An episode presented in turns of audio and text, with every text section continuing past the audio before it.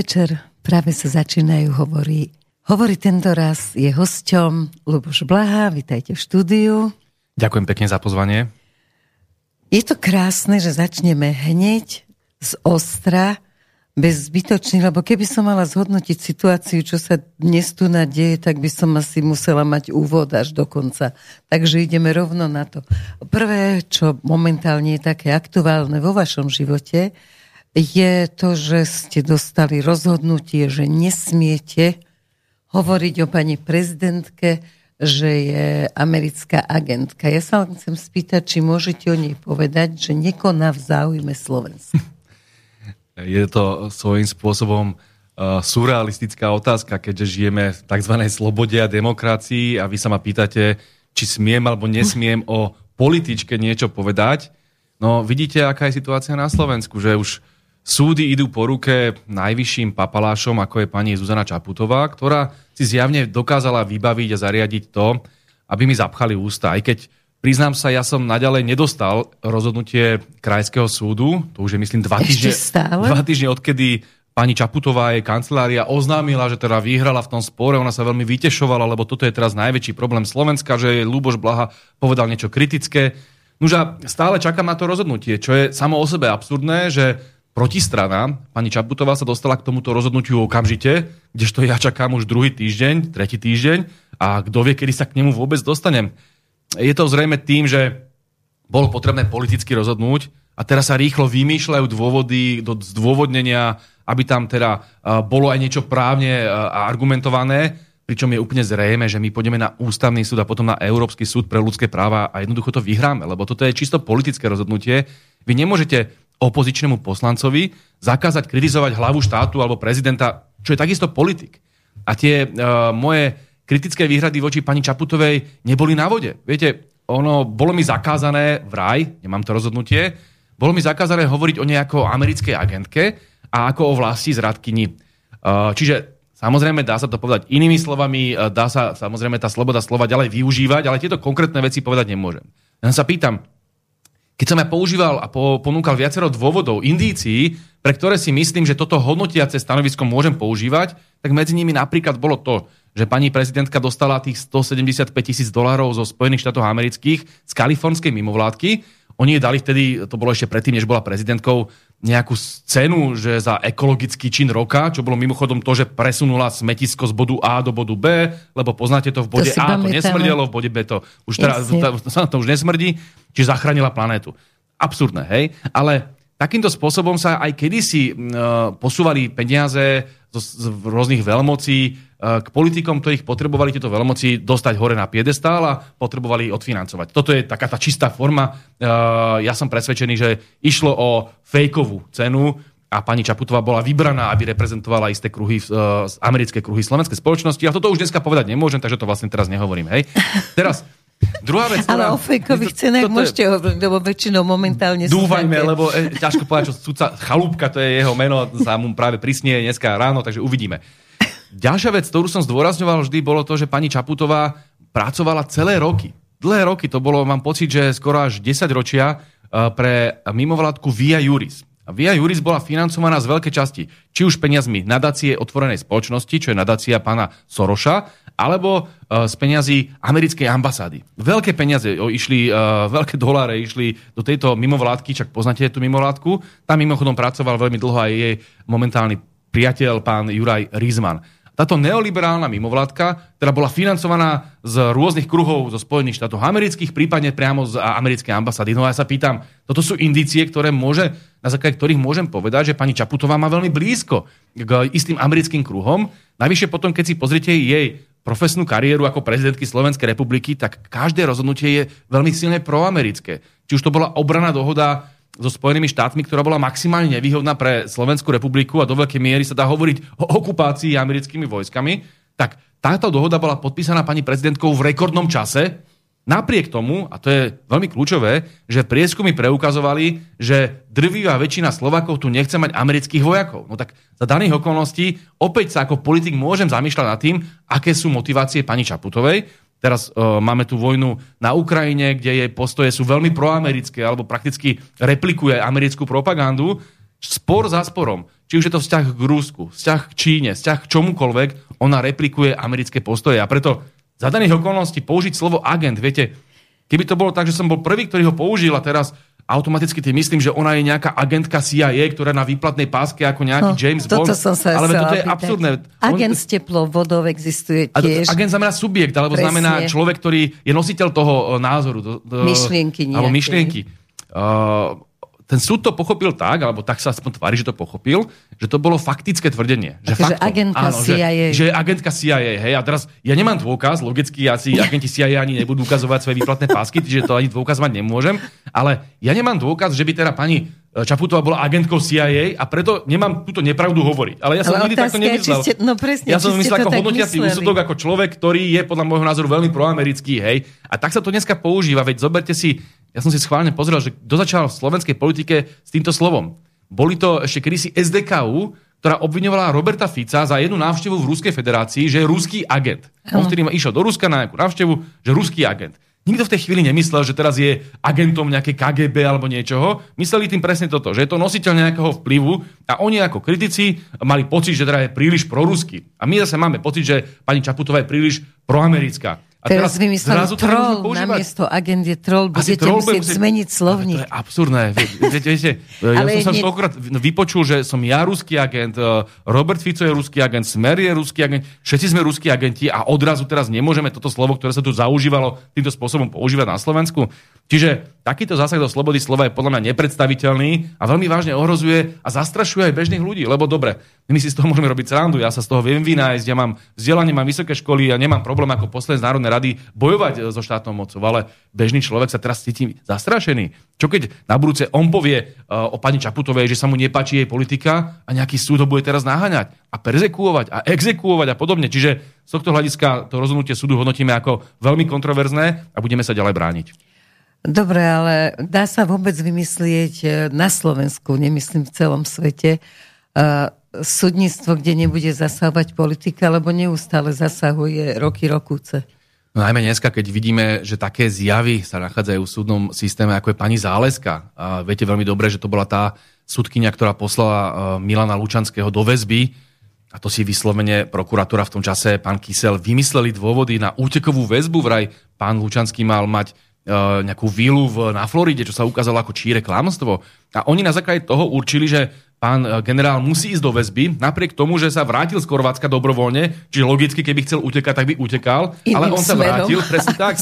Čiže, a toto pani Záleska okamžite šmahom ruky ho poslala do väzby, kde vieme, ako potom dopadol. Čiže to je tá istá súdkynia. Ona sa mesiac predtým, než Milan Lučenský zomrel, stretla s Monikou Todovou, redaktorkou denníka N a mali spolu rande. To znamená, asi tam je zjavne nejaký veľmi silný vzťah, keď sa má potrebu súdkynia rozprávať s novinárkou. Pani Zaleska odsudila Dušana Kovačika na 15 rokov v Monster procese, taký tu nebolo od 50 rokoch rokov a ten trest tých 14 alebo 15 rokov, koľko dala tomu e, pánovi Kovačikovi, zmietol najvyšší súd. Čiže opäť ide o šialné rozhodnutie pani Záleskej a takíto ľudia dneska sú v súdnej moci. Dneska má rozhodovať o Davidovi Lindnerovi, čo je mimochodom môj obhajca alebo obhajca Smeru, mm-hmm. a len preto, že je politicky prepojený na stranu Smer, tak ho prenasledujú za úplne nezmysly.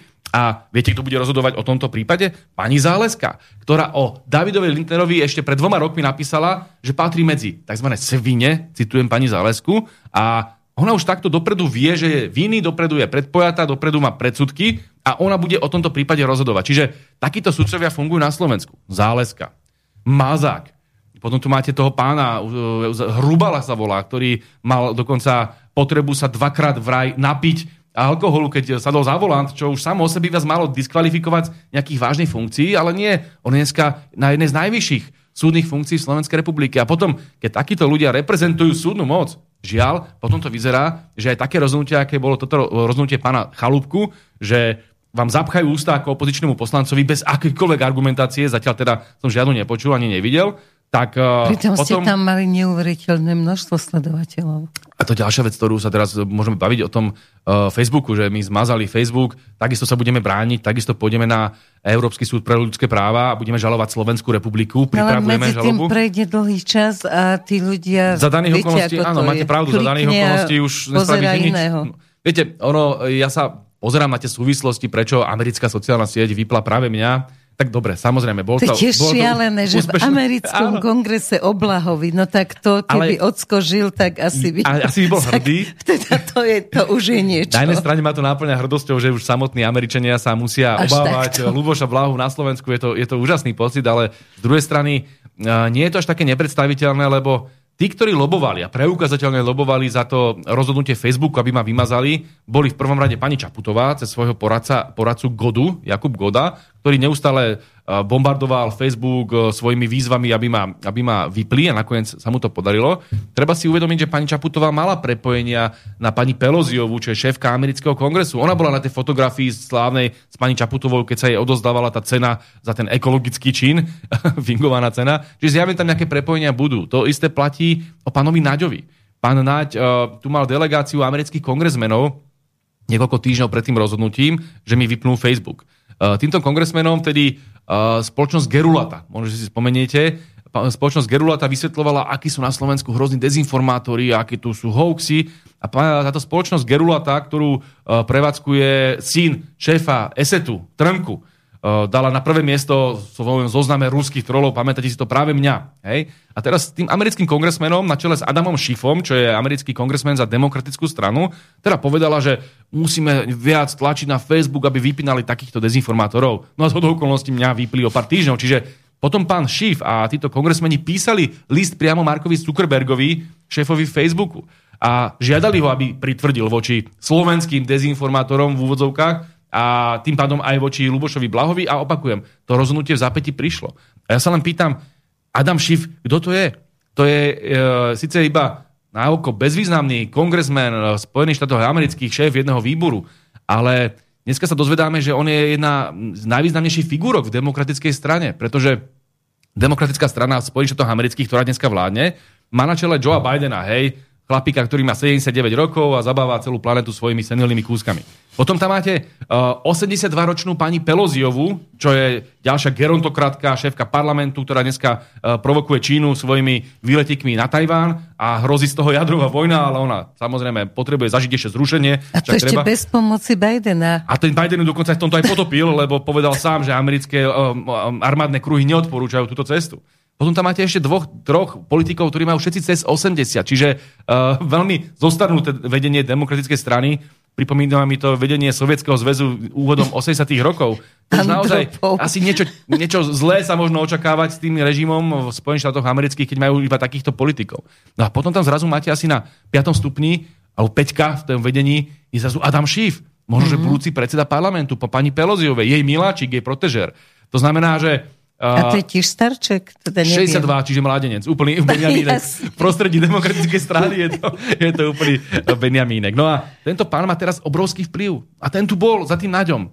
Za Naďom bol aj Austin, Lloyd Austin, ktorý mu povedal a lúsko prstom, že pošleš S-300 na Ukrajinu a Naď splnil uh, Lloyd Austin mu povedal, podpíšeš obrannú dohodu z USA, Lo, Naď splnil. Ja sa čudujem, že Naď ešte není generálny tajomník NATO, veď ten splňa všetko, čo len chce Amerika. Veď on by chcel byť, no, len až, potom, tak, až tak dôveryhodný by to, nie je. To, to, Sluhovia väčšinou nezostávajú. Salvy, salvy huronského smiechu, keby ho nominovali v niekde v Nemecku a Francúzsku, by boli naozaj zabavné. Ale treba sa zamyslieť nad tým, že prečo teda takto Facebook rozhodol. No, po tlaku takýchto kvázi obrovských veľkých ryb zo Spojených štátov amerických, ako je Schiff, ako je Peloziová, dokonca Heger uh, loboval priamo u dvojky Facebooku, pána Nika Klega, čo bol bývalý šéf britskej liberálnej strany a podpredseda britskej vlády, ťažký neoliberál. No tak čo môžete očakávať? Takíto ľudia, keď im poviete, že tu sa treba zbaviť nejakého blahu, aby sme mali dobre ďalej pokoj, naša úžasná proamerická vláda, tak my vám ďalej budeme posielať S-300 na Ukrajinu, budeme tu ďalej robiť to, čo len chcete, len sa zbavte tých našich kritikov.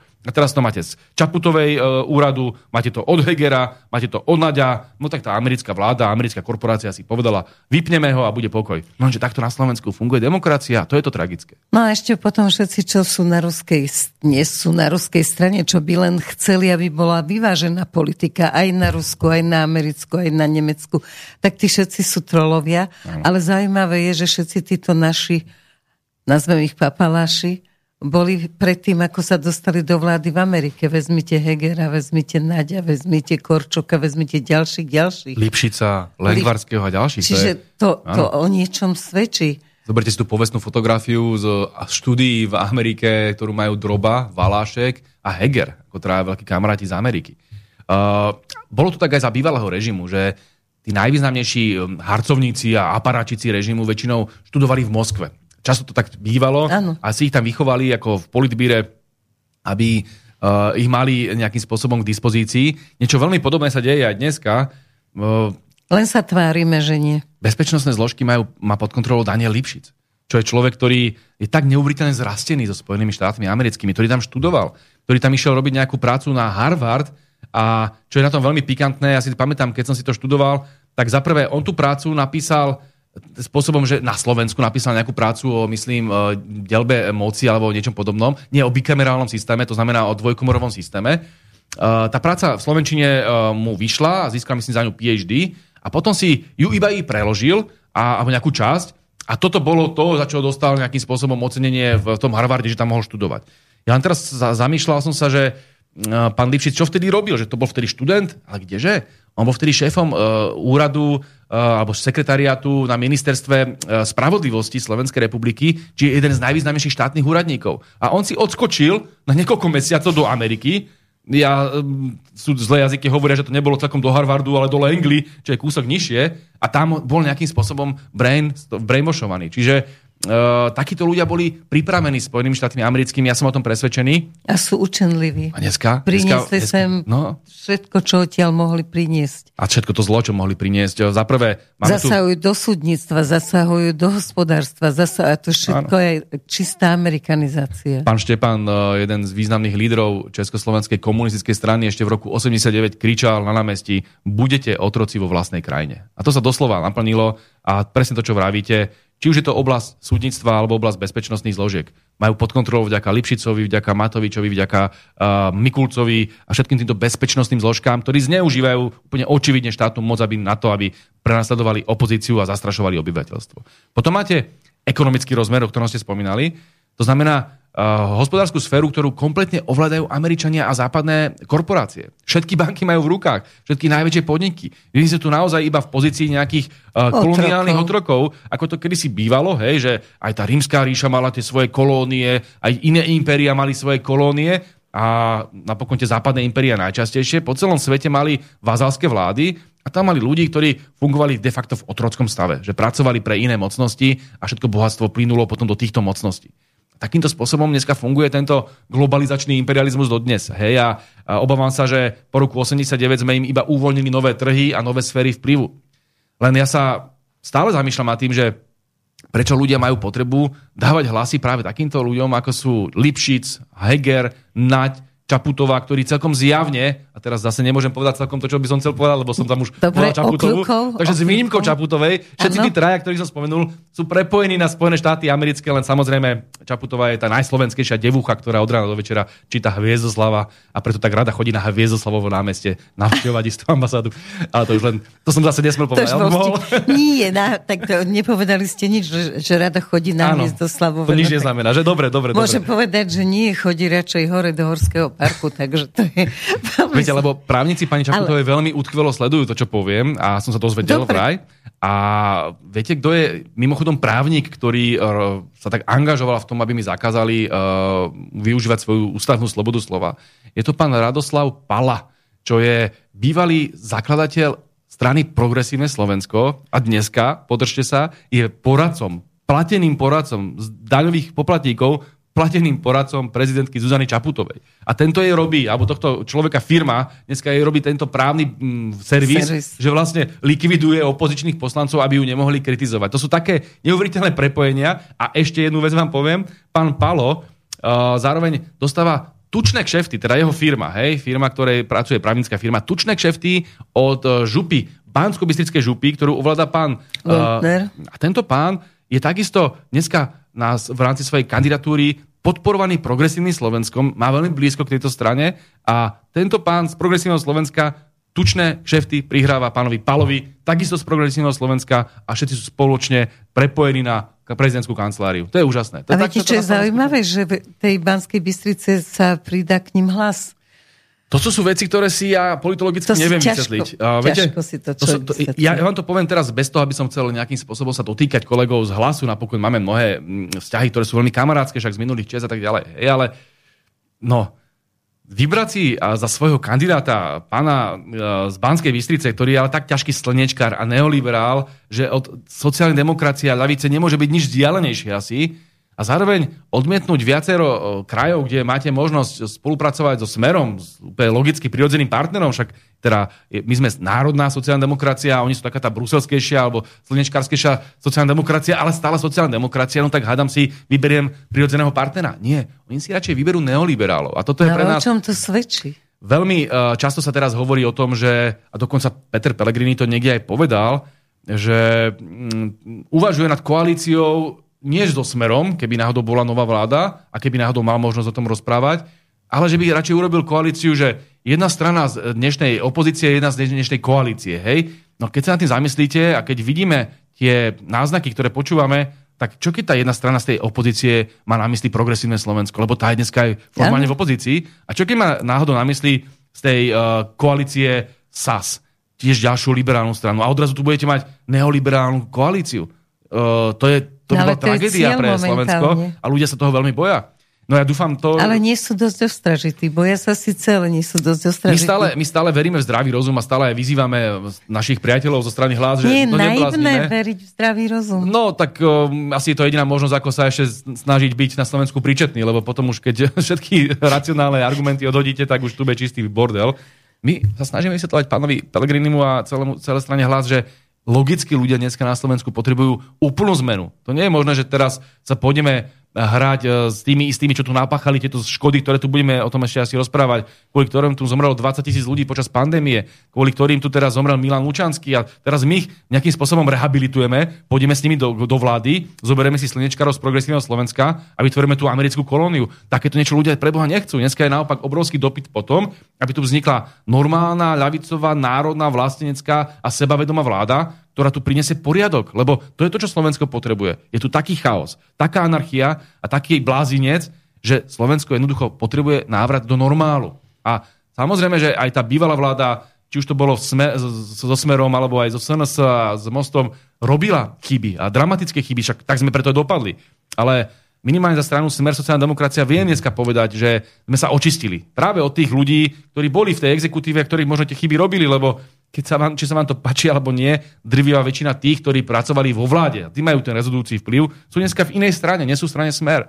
Strana Smer sa obnovila, sú tam ľudia, ktorí majú čisté ideály a ktorí chcú bojovať za Slovensko. A cítime to aj na každodenných vystúpeniach Roberta Fica, že to je dramaticky vlastenecké, dramaticky sociálne, to sú naozaj veľmi, veľmi silné posolstvá Kdežto... No, za, tomu jedno, za to by jedno v noho už vo vezení. A to je ďalšia vec, ktorá je nepredstaviteľná. Tak uh, kde sa to preboha deje, aj keď k tomu sa asi vrátime, lebo deje sa to žiaľ aj Spojených štátoch amerických aktuálne s Donaldom Trumpom, ale kde okrem afrických a nejakých banánových krajín v Karibiku, by ste si povedali, že sa bude jedného dňa prenasledovať líder opozície za to, že povedal pravdu o koaličných lídroch. To znamená, Robert Fico svojho času povedal pravdu, dokázateľnú pravdu. Však dneska sú za to obvinení, obžalovaní a potom dokázateľnú pravdu, že Kiska je daňový podvodník. Hej? Čak to preboha je jeho občianská povinnosť, aby takéto niečo povedal. On to povedal, keď vedel o tomto zločine a za to je dneska stíhaný, že, že čo to je, že zločinecká organizácia, že on je akože mafián za to, že povedal pravdu Kiskovi a o to, že Matovič takisto páchal daňové podvody. Čak preboha, ten Matovič, čo tam napáchal s tým Vandákom, že tam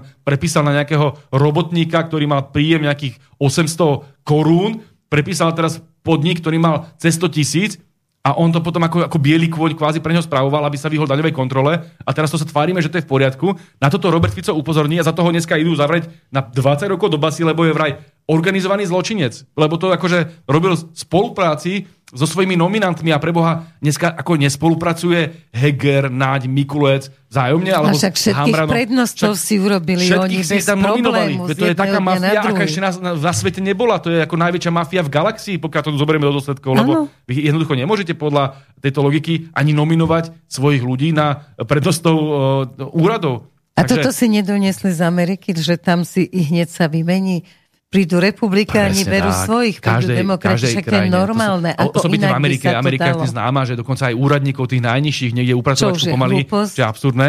Ale na Slovensku je tradícia, že sa nevymenia, nevymenia úradníci, ale aspoň hlavy hej, tých najdôležitejších úradov. Čo je logické, lebo však vy, keď potrebujete nejakú politickú líniu uh, dodržiavať alebo sa snažiť presadzovať, tak asi nebudete sa spoliehať na úradníkov bývalej vlády, ktorí boli zaviazaní bývalej vláde. To sú úplne logické. inému personálne- programu. A inému programu, tak je pravda, že dokonca ja som mal veľké výhrady, že počas našej vlády my sme nechávali ale kompletných pravičiarov napríklad na ministerstvo zahraničných vecí, o ktorých bolo zrejme, že sú veľmi prepojení na Spojené štáty americké a na ďalšie západné Prečo krajiny. ste to robili? Uh, v tom čase, a toto bolo neustály spor aj medzi mnou a pánom Lajčakom a medzi mnou a pánom Korčokom, pamätáte si, však Korčok sa krásne vyfarbil, keď Jasne. bol štátny tajomník a asi najviac vlezený v útrobách pána Roberta Fica, to tam ste naozaj museli sa dlho prehrabovať a tam ste našli na konci toho Korčoka.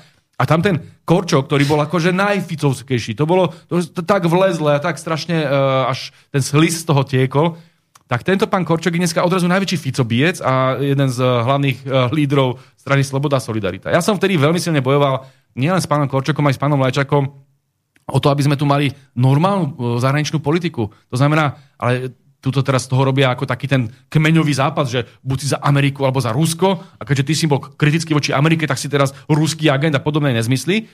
Nie, my sme chceli mať vyvážené dobré vzťahy na všetky štyri svetové strany. Dobré vzťahy so Západom, áno, však s Európskou úniou, aj so Spojenými štátmi americkými, ale na druhej strane dobré vzťahy s Ruskou federáciou, s Čínskou ľudovou republikou, s Vietnamom, s Kubou, s Kubou a ďalšími krajinami, ktoré sú nepohodlné pre Spojené štáty americké. A za toto sme boli obviňovaní zo všetkého možného. Ale viete, tieto veci sme robili ja, Robert Fico, Andrej Danko bol veľmi aktívny, ale potom ste sa pozreli na ten úradnícky aparát na ministerstve zahraničných vecí a tam ste mali také mená ako Káčer, ktorý bol tuším v tom čase maďarský veľvyslanec a robil tam neuveriteľnú hambu, alebo pán Vlachovský, ktorý je dneska poradcom pána Hegera, predsedu vlády Slovenskej republiky, takisto ťažký americký, ja teraz to slovo už nebudem používať, ale troll, troll, troll si povedal, hej, ťažký americký troll a ďalší takýto veľmi silne angažovaní proamerickí, neoliberálni, pravicoví ľudia, hej. A teraz pokiaľ by to nevnášali do tej svojej agendy, do tej svojej práce, tak v poriadku, len to nedokázali.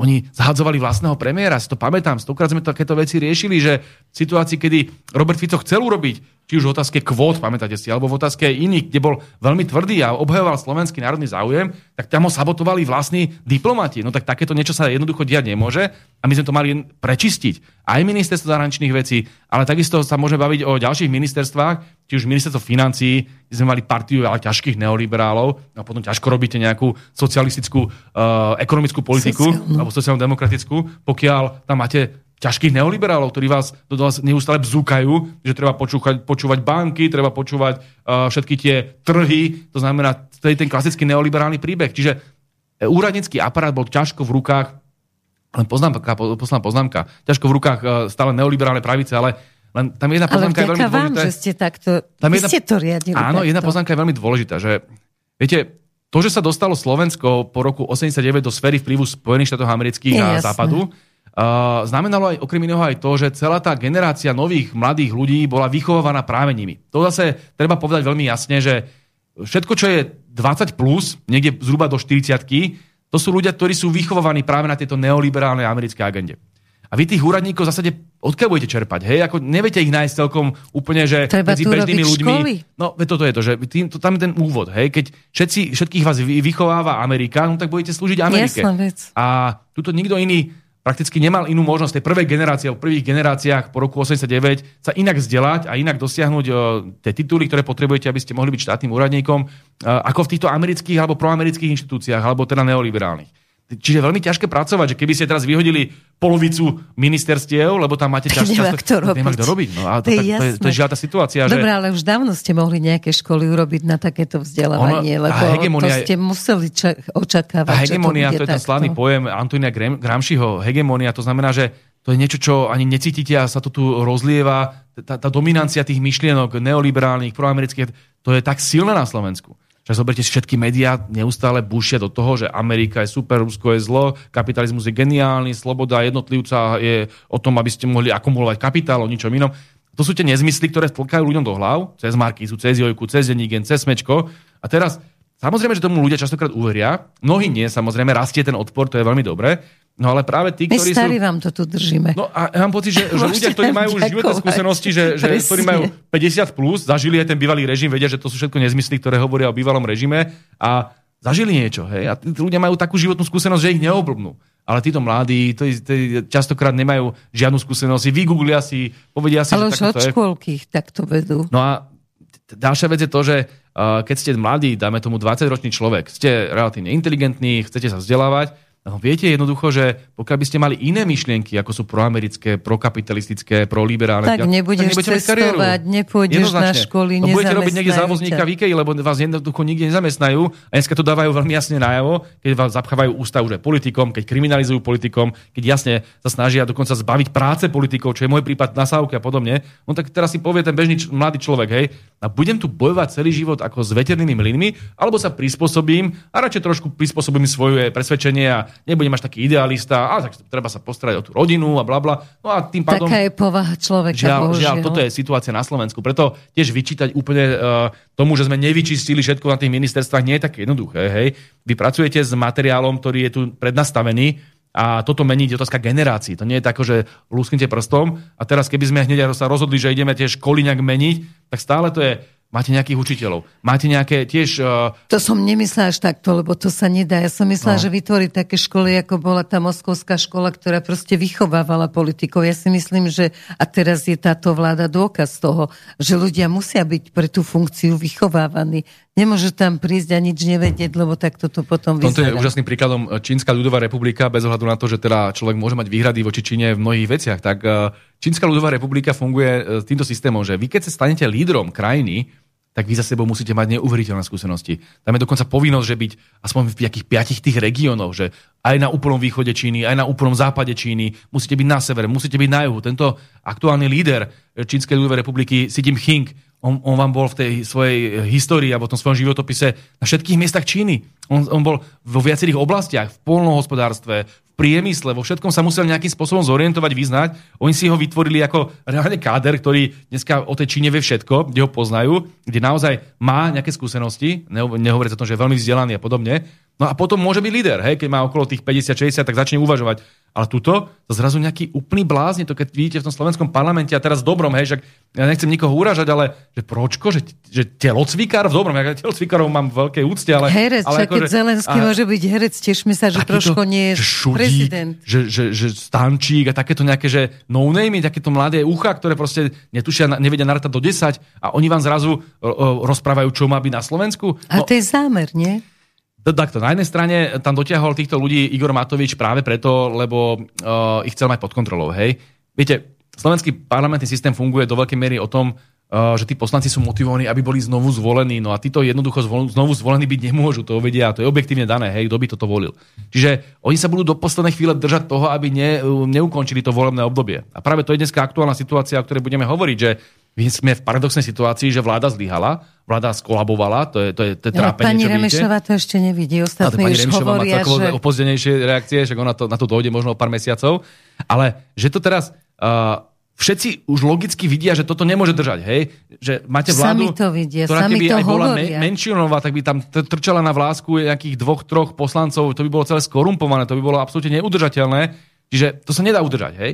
Ale vy tú vládu neviete uh, nahradiť predčasnými voľbami novou vládou, pokiaľ sa to 90 poslanci Národnej rady nerozhodnú urobiť. A teraz ako to viete urobiť bez poslancov Olano, ktorí vedia, že toto je ich posledná životná šanca, posledný krát si ešte zarobia nejaké peniaze alebo niečo, či sa tam budú držať uh, zubami nechtami, však ich nezamestnajú pre ani niekde na družstve, ani ako upratovačky niekde. Tam si myslím, že tí ľudia majú ďaleko viacej inteligencie a životných skúseností ako títo blázni. Čiže toto je situácia, ktorá je absurdná, paradoxná, že No a nedá sa rátať s Hegerovým nejakým svedomím, keďže sa hlási stále k cirkvi, ani že by som si myslela, že veriaci majú viacej e, svedomia ako tí ostatní, ale nedá sa rátať s tým, že by naozaj pochopil. Nevyzerá on, že má aspoň takú črtu, že by pochopil a dobrovoľne on proste povie, že Eduard odchádzame. Heger, on nie je celkom svojprávny, to je celkom vidieť, politicky svojprávny. No hej. to, to je za prvé, hej. A druhá vec je to, že Ale tá církev, ktorú zastrešuje, to je myslím taká tá, taká tá zvláštna odnož cirkvi, to ani nie je celkom, že cirkev, to je tá Salara banda, si možno pamätáte tá pani, čo tam taká, to, no, čo sa zabával celý národ, tak to je, to je Edu Heger, aby sme vedeli, Salara hej. banda, ja si no. okrem tej Salara bandy pamätám aj taký, takú zvláštnu spoveď, to tam bol, tuším, Edo Heger a ešte dvaja z, tých, z, toho, z tohto stredovekého krídla, Olano, ako im hovoríme, tak tam boli tiež, teraz, ktorý to bol ten, ten šéf toho školského výboru, zabudol som teraz to meno, tam boli takíto, hej, a teraz oni sa bavili, že či je správne, aby kresťanský chlapec, ako si ty, Edo, chodil aj s nekresťanskou ateistkou alebo s neveriacou ženou. A, a teraz oni to rozobrali úplne vážne a teraz Edo, že no ja som to teda skúsil. A všetci teraz hýkli, že ty si to naozaj skúsil a teraz on, že áno, ja som to skúsil. diablom A s diablom a teraz som tie, tie, tie pekelné plamene tam okolo mňa šlahali, ale ja som to vydržal, aby som to skúsil a zistil som, že to nie je dobré, lebo sa to rozdiel... Normálne to je, jak, ne, ne, že z 19. sto- to je jak z 13. storočia, on proste, že, jak, alebo kedy si boli v tom 19. 18. že luteráni s katolíkmi sa nemohli, Nemohli. brávať a teraz v 21. tu teraz zrazu aktuálne premiér Slovenskej republiky, ktorý nemal problém predávať americkú vodku, hej? Ktorom sa není problém. svedomie neťaží. Ale má problém s tým, aby chodil s neveriacou dievčinou, lebo to je proste jak plamene pekla. A toto tu dneska vládne. A to, to, je, to, to, je, to je tak útras Olano tam dneska má na rozhodujúcu moc. Lebo však vidíte, že o, Olano veľmi skonzervatívnieva z dôvodov, ktoré sú skôr marketingové, lebo Matovič zistil, že už dneska nemôže hrať na nič iné, ako na to, že on je tu vlastne líder konzervatívcov, čo je úplne nasmiech, lebo ten má s konzervatizmom spoločné asi ako mal Adolf Hitler so, so semitizmom.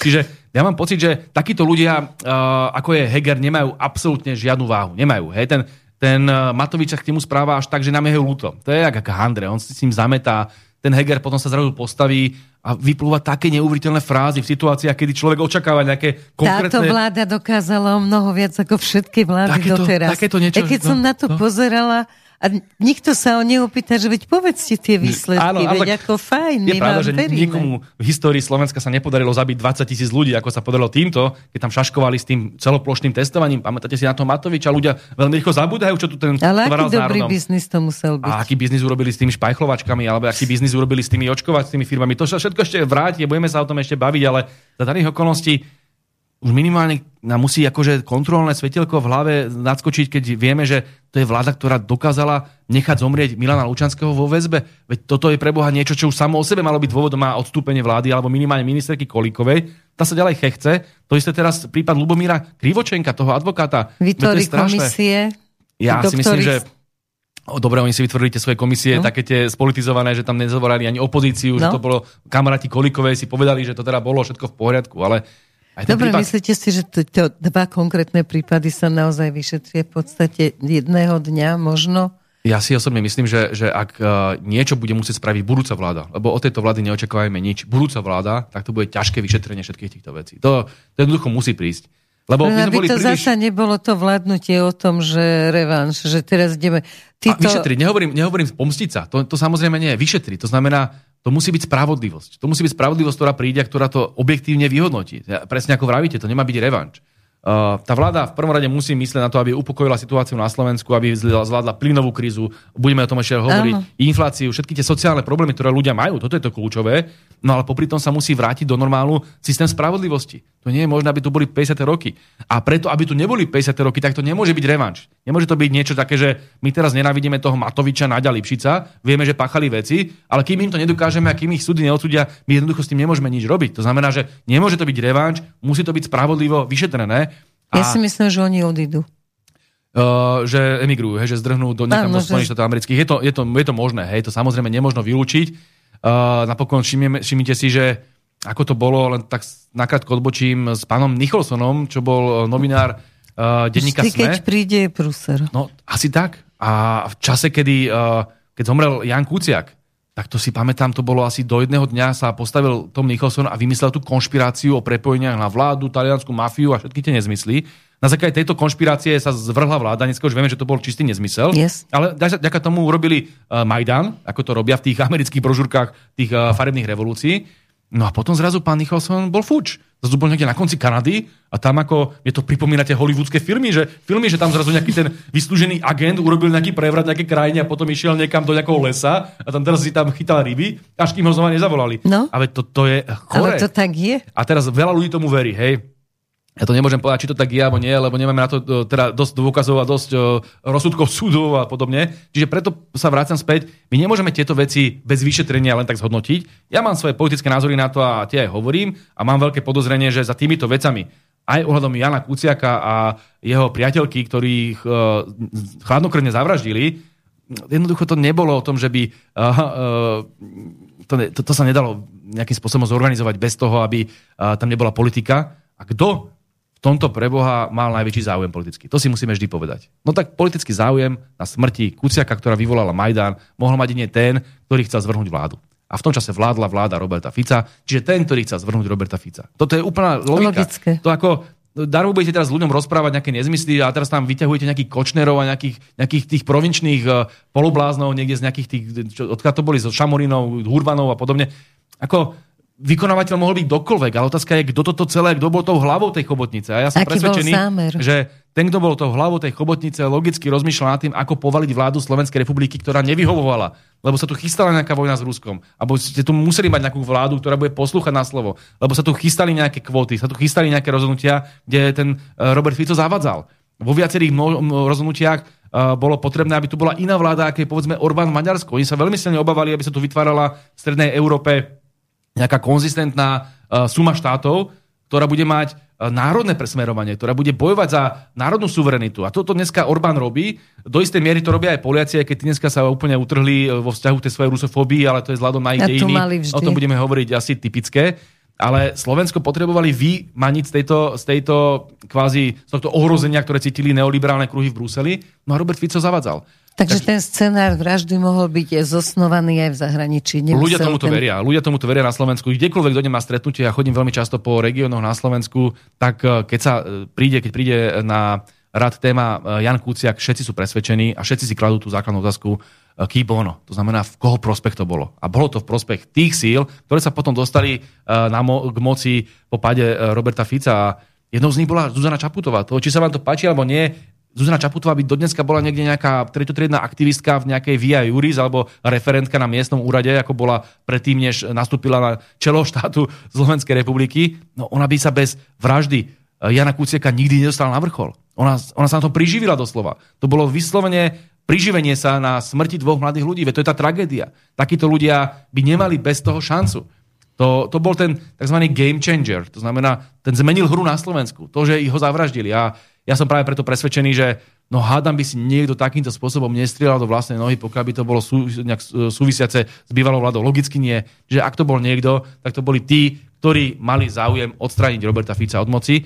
A preto Robert Fico dneska veľmi jasne hovorí, že však my sa ešte možno jedného dňa tú pravdu dozvieme o tom, prečo Jan Kuciak zomrel. No to by sme sa mali dozvedieť. Len tam ten...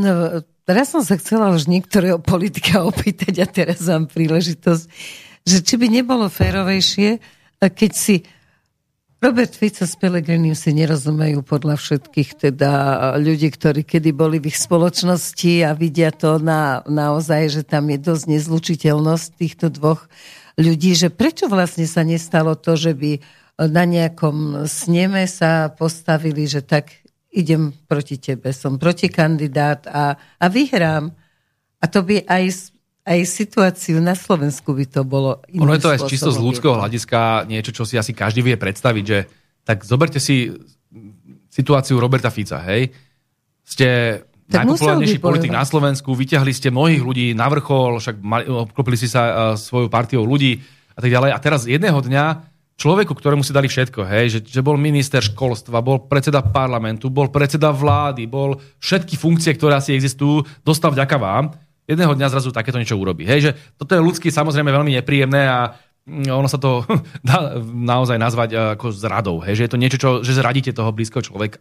Len toto to, to už sme prekonali, toto už je za nami. Hej? Toto nemám pocit, že by momentálne... Čiže k tomuto nikdy nespelo? Ja, som, ja to chcem vedieť len z tej ferovosti, že či niekedy bola takáto situácia, ja úplne, že úprimne... Pelegrini povedal tak, poď a ideme bojovať. Kto je lepší, ja vám ten poviem, že, takže ja som nebol vo vedení Smeru v čase, takže kedy sa tieto veci, takže neviem vám mhm. povedať blízko. Ja som Petra Pelegriniho poznal ako Lebo... svojho času veľmi milého, milého priateľského uh, chalana, ktorý... Korčok, keď hey, bol vlezený, bol Korčok bol arogantný vždy, aj keď teda vo vzťahu k Robovi Ficovi bol uh, slizký až ulisný ale vo vzťahu k okoliu vždy arogantný. To, on je veľmi, to, je, to je prejav tej slabosti, lebo on je intelektuálne deficitný a tým pádom potrebujete byť arogantní voči ľuďom, aby ste to neukázali. A toto je, to je korčok. Len eh, Peťo Pellegrini bol dlho ako mladý chalanisko, však to bol jeden z tých, ktorí chodili s nami na pivo, bol veľmi príjemný a tak ďalej. Hej. Dodneska ja mám s Peťom sa snažím mať teda ano, relatívne korektný vzťah, však to je v poriadku, len ja mám pocit, že odrazu, a to bol v čase, keď sa stal predsedom parlamentu, ako keby teraz trošku tá stúp, sláva stúpla do hlavy, že to bolo zrazu už to nebol ten istý Peťo Pellegrini. Už to nebolo tak, že... To sa stáva, že peniaze a funkcia no, menia. Už sa zrovna tá, tá brada trošku tak vzdvihla hore a už to bol taký, že, taký ten postoj.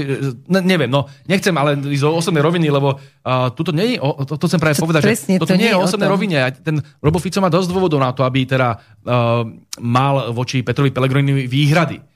Ale tu ide pre Boha o Slovensko. A práve no, preto počúvame od, od Smeru a neustále od Roberta Fica aj odo mňa, že No, Či je vôbec možnosť aby, spojiť sa? No my potrebujeme, aby sa opozícia spojila. Nič iné nemáme na výber. Uh, na jednej strane vieme, že, že ten, ten hlas nie je celkom ako my. Možno, že je aj dobre, že sa to ukázalo, vyčistilo, lebo ja si dneska neviem predstaviť, že by som fungoval v smere, kde by bol ďalej Pelegrini a táto partia týchto skôr liberálnych a podnikateľských e, ľudí, a presadzoval svoje myšlienky. Vďaka ním dneska môžeme aj s Robom Ficom rozprávať veci, ktoré by v minulosti možno že neobstáli práve kvôli tomu, že bol Robert Fico obklopený ľuďmi ako je Kažimír, Žiga, uh, Pelegrini a podobne. A opakujem, to nie je nejaká nevôľa voči týmto ľuďom. Však ja si s nimi viem majú sadnúť, len majú trošku iný názor, však sú trošku viac centristickí, uh, sú viacej uh, probruselskí, proameri- možno proamerickí v mnohých veciach majú iný názor, ale za to sa nestrieľa. Hej, ja mám veľmi veľkú toleranciu voči iným názorom, len len musíme sa, si vidieť sadnúť a porozprávať sa, čo Slovensko dneska potrebuje.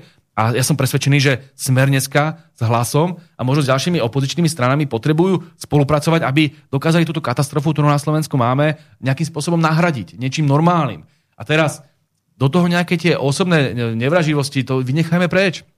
To si môžu no, len ľudia to riešiť. nejde. Ľudia sú ľudia. Takže ale ja... myslím si, že v prípade Roberta Fica to ide. On ako v tomto smere je štát. Ale on vie treba ľudí. dvoch. A, a otázka je, či to dokáže Peter Pellegrini. Ja mám pocit, že mu nebolo nejak veľmi ublížené, zase čo, čo také sa stalo, že by teraz nemohol. No tak uh, kde nejaký čas, to on cíti. Ja mám čas, pocit, že Robert nemá Fico, nejaký čas Robert Fico, Robert Fico samozrejme bol veľmi kritický aj verejne voči Petrovi Pellegrini, ale logicky to sa dalo asi očakávať po tom, čo mu spravil. Čiže toto nemyslím si, že by aj Peter Pellegrini nevedel hodiť za chrbát.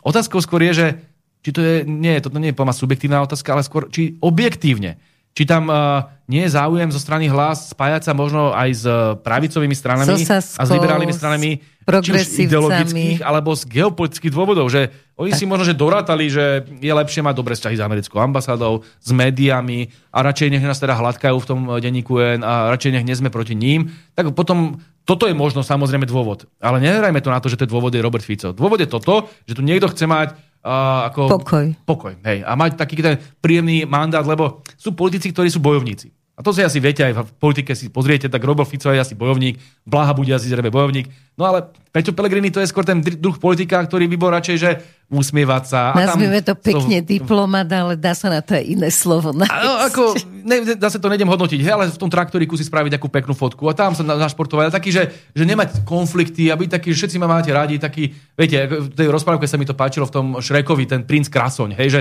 že všetci ma musia mať radi a tak. Dobre, však toto je legitímne. Takýchto politikov máte v politike veľa. To, to, to vniesol do, dokonca do politiky, myslím, Bill Clinton v polovici 90. rokov. On tam chodil ako na jogging a behával. Saxofónik. A, a saxofónek, presne. Jasne. A potom nakoniec to skončilo až tej, pri tej Monike Levinskej.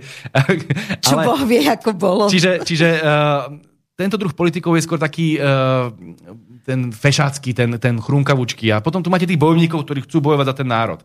Každému človeku je samozrejme blízke niečo iné. Napokon dneska máme na čele krajiny, ale úplný prototyp tej, takej tej princ Krasoňovskej, hej, že... Tak ten pani... to naozaj nemá. To pani... už Pelegrini môže byť princ Krasoň, ale no, teraz ako nemyslím, môže byť Nemyslím vizuál, ale myslím tým, akým spôsobom sa chcete páčiť, hej, že ten, ten subjektívny, kto sa komu čo páči, to už nechám na každom, ale že tak preboha, kto sa rozvalí? Ja hovorím a... o tej osobnostnej črte, nie o tom, či je pekný alebo škaredý, ale, ale, ale, ale to, že... neosobnosť. Áno, ale aj tá osobnosť, ale teraz, že kto sa rozvalí na tú podlahu, aby sa odfotil pre nejaký ženský magazín a som hlava štátu. Preba, kto to urobí? Ako to je také poníženie, že ona tam fakt ako sa tam vyliala v dobrom a tam mu fotili a, a že toto čo je? Že toto není ani uh, Plačková, toto není nejaká... To, ne, to bola Zuzana Čaputová, prezidentka Slovenskej republiky. Ona tá pani od rána do večera rieši len seba a o to, ako bude vyzerať. Aby sa objavila na hen takom plátku niekde v Amerike, aby hen tam mu dali do nejakého zoznamu najvplyvnejších, aj keď vieme, že neovplyvní nič. A toto tu tá pani Čaputová chce. Toto je bolo nejakým spôsobom slúbené, preto je prezidentkou, preto tak slúži Slovenskej republike, nikomu inému, len Slovákov a Slovenskej republike, aby som dal za dosť súdnemu rozhodnutiu. A preto takýmto spôsobom vlastne zdehonestuje uh, pozíciu prezidenta Slovenskej republiky. Však ona je, nepochopila, že čo to je byť prezidentkou. Je možné, že na Slovensku sa rúti takáto šialená plynová kríza. Je tu taká inflácia, že ľudia už nevedia, čo, čo no, majú a... A teraz za daných okolností ja vidím Čaputovú, ako sa oblieka do ľudového kroja, Pritom, keď bola storočnica Vladimíra Mínača teraz, no toto, tak sa tam ani neobjavila. veci som chcela, aby Oslavy sme si ani, ani sa tam neobjavila, tak. ani tam nedošla. To isté platí o výročí Jana Francisciho a tak ďalej. Máme tu úžasné národné výročia. Vtedy zrazu vlastenka není, ale keď sa môže navliec do ľudového kroja urobiť si fotečku, tak vtedy zrazu sa hrá na vlastníku. To je to gíčové. No ale to ako je možné, že jej neporadia, že skutočne ako slovenský prezident, aby neprišiel na tieto výročia, o ktorých ste hovorili, veď to je absurdné. Ona je ideologicky neoliberálna uh, predstaviteľka. No fajn, hej? ale Čiže aj ona, tak je ona prezidentka. Je, ona, áno, áno. A napriek tomu, že je prezidentkou, tak je pre ňu dôležitejšia tá neoliberálna ideológia, podľa ktorej de facto sú národy nejaké prežitky Máme sa tu vytvárať nejaké kozmopolitné celky a nejaké tie uh, koloniálne centrá v Bruseli a Washingtone nám budú hovoriť, čo máme robiť. Čiže de facto návrat do imperiálnych čias. Ona vôbec nemá nejaký vzťah k národu, vzťah Slovensku. To je ona pohrda Slovensku, to je vidieť. Hej. Jedine, čo zaujímajú, aby ju hladkali v Bruseli, aby ju hladkali vo Washingtone, aby bola na tých uh, stránkach tých zahraničných globálnych časopisov. Ona je globalizatorka, liberálka. Ale aj tak by som nepreceňoval tu jej ideologickú rovinu, pretože ona je príliš uh, slaboducha na to, aby dokázala túto rovinu nejakým spôsobom veľmi e, dômyselne rozvíjať. To je, to je tiež tí poradcovia nejakým spôsobom chvála povedia, čo povedať. Možno, že na jednej strane chvála Bohu, na druhej strane je potom uh, de facto v područí, ale kompletnom područí tých, ktorí ju ovládajú. Poradcu. Ja sa obávam, že keď, vás, keď vám radí niekto ako je Ivan Mikloš, však on je jej poradca, no, tak to, veď to nemôže dopadnúť akých inak. Má, akých má poradcov? No ale keď sme pri Miklošovi, tak sa hovorí, že teda mala by vzniknúť nejaká strana Mikloš Zurinda, Korčok a ďalší. Viete čo, ja vám poviem úplne úprimne, to je, tá, tá pravica už musí byť tak zúfala na Slovensku, keď vyťahuje Zurindu a Mikloša ako dve, dvo goriliakov, ako poviem to tak naj, najslušnejšie, ako vie. Tak sa bude aspoň rozmazávať gorila statočne ale však to je pravidelne. Čak čo majú tí za ušami? Veď to ako naozaj to, že oni nesedia za, v base ešte, že to je zázrak, to je normálne, že unikli e, zázrakom však ten Mikloš, nehovorí o tom, čo urobil na tej Ukrajine, jak tam rumploval tú krajinu, jak ju doničil, dodevastoval, do, do, myslím si, že celá ruská armáda dokopy nezničí tak, ako Ivan Mikloš za tých pár rokov, čo tam bol. Tak takíto ľudia, ktorí uh, na Slovensku rozpredali do zahraničia, čo sa dalo, tam sa hovorí o províziách, však tej gorile to bolo veľmi jasne pomenované. Nehovoriť o tých veciach, ako... To boli iné provízie. Však on, on len keď predával slovenský štátny majetok, tak ani nevedel to zahedžovať, nevedel to poistiť. Kvôli tomu Slovensko prišlo o miliardy korún v tom čase. Veď ten Mikloš je jeden babrák, diletant. A takýto človek dneska sa skloňuje. Je poradca. A poradca Čaputovej? Že už to je samotná, samo o sebe hamba. Veď ten Mikloš je symbolom niečoho. Ľudia si ho pamätajú ako tvorcu tých neoliberálnych reforiem tak Čaputová sa ide tváriť, že chce myslieť na pracujúceho človeka a má tam takéhoto asociálneho monštrum. Už len kanika by sa tam mohla zobrať, zajaca ešte. Čo sa ešte stane? A to sa možno aj stane. To je celá tá, tá stará garda týchto neoliberálov, ktorá kompletne slúžila Amerike, ktorá dokonca hlasovala za to, aby sa bombardovala Jugoslávia, aby tu bol umožnený prelet. Čiže vlastne oni majú do veľkej miery aj zodpovednosť za tie srbské deti, ktoré zabíjali americké stíhačky, respektíve stíhačky NATO. To sa platí o vojne v Iraku. Tam zomrelo pre Boha milión ľudí milión. kvôli americkej agresii. A teraz zomrie milión ľudí, ty to tam pošlu ešte slovenských vojakov, a dneska sa vracajú ako mierotvorcovia, ako tí najväčší spasitelia. Preto hovorím, že pravica je dneska veľmi zúfalá, pokiaľ potrebuje vyťahovať takéto, uh, takýchto koslivcov zo skrine, ako je Zurinda Mikloš, ako tieto symboly neoliberálneho zla, ktoré tu už Slovensku, na Slovensku čo si napáchali. Len to vyzerá, že oni sa pospájajú a tá, tá lavica by sa tiež mohla pospájať, ale ne, nevyzerá to tak. Čiže možno práve preto vzniká takáto strana, alebo možno Ja si nevznikne, osobne myslím, ale... že, že toto nemá veľkú šancu na úspech. Aj keby hneď teraz Zurinda a aj s tým Miklošom prišli, tí ľudia už naozaj už majú, majú plné zuby týchto To starých. je jasné, ale ja hovorím o tom nepomôže. spájaní. Že sa tam spojí Saska, že sa tam spojí progresívne Slovensko, to je, to je, to je niečo, čo, čo Edo Chmelar nazýva uh, myslím, že extrémny centrizmus to nazýva. To znamená niečo, čo je, že ten liberálny stred, alebo také tá umiernená uh, politika sa spojí a tam sa viete spojiť ako stredolavý v úvozovkách so s tými stredopravými, takto vznikali možno vlády aj mm, veľké koalície niekde v Nemecku a podobne, ktoré ale úplne stierajú potom rozdiely medzi ľavicou, pravicou, medzi liberálnymi a konzervatívcami, vytvára sa nejaký ten stred. To znamená, ten stred potom povie, že všetko, čo je okolo nás je extrém, to sa dneska aj na Slovensku deje, a všetci, ktorí majú iný názor ako tento stred, sú dezoláti a poznáme všetky tie pojmy, no, ktorými nás nazývajú. Spejeme. A tam spejeme, hej. A teraz tento stred, ako má byť teraz, to nové SDK, udajme tomu, ako vravíte, Saska, progresívne Slovensko, hlas možno, hej. A teraz, a extrém je teraz všetko mimo. A zrazu no. je extrém aj smer tým pádom, zrazu je extrém a hoci ktorá národná strana, e- extrémom sú zrazu politici, ako je Jan Čarnogurský, ktorý bol mimochodom extrémom ešte za bývalého režimu, ten si ako naozaj zvykol asi na tú rolu toho dizidenta. Ano, to ten je v každom režime zjavne. Ale zoberte si tak, on bojoval proti bývalému režimu, títo sa tu úplne oháňajú slobodou a demokraciou, ako väčšina z nich boli, boli, boli stranickí komunisti a tak ďalej. A teraz tento, čo bojoval proti tomu bývalému režimu, je teraz prenasledovaný týmto istým režimom v mene slobody a demokracie, lebo má iný geopolitický názor, povedzme, na Rusku federáciu. Je to absurdné? Je. Čiže uh, všetci sme extrém. A väčšina Slovakov je de facto extrém. Okrem tohto stredu, vy pokiaľ nemáte názory, ktoré sú de facto vpísané uh, alebo vtesané do kameňa, že musíte mať Ameriku, musíte chcieť mať NATO, Európska únia je úplne najskvelejšia. Čím viac vojakov u nás, to, o to lepšie. A, tak, a, a pokiaľ nemáte takéto názory, no tak ste extrém. A deti v škôlke treba začať už vychovávať. A zažili, sme, zažili sme ten obrovský tlak aj vo, počas pandémie, hej, že tam to bolo úplne ale na hulváta.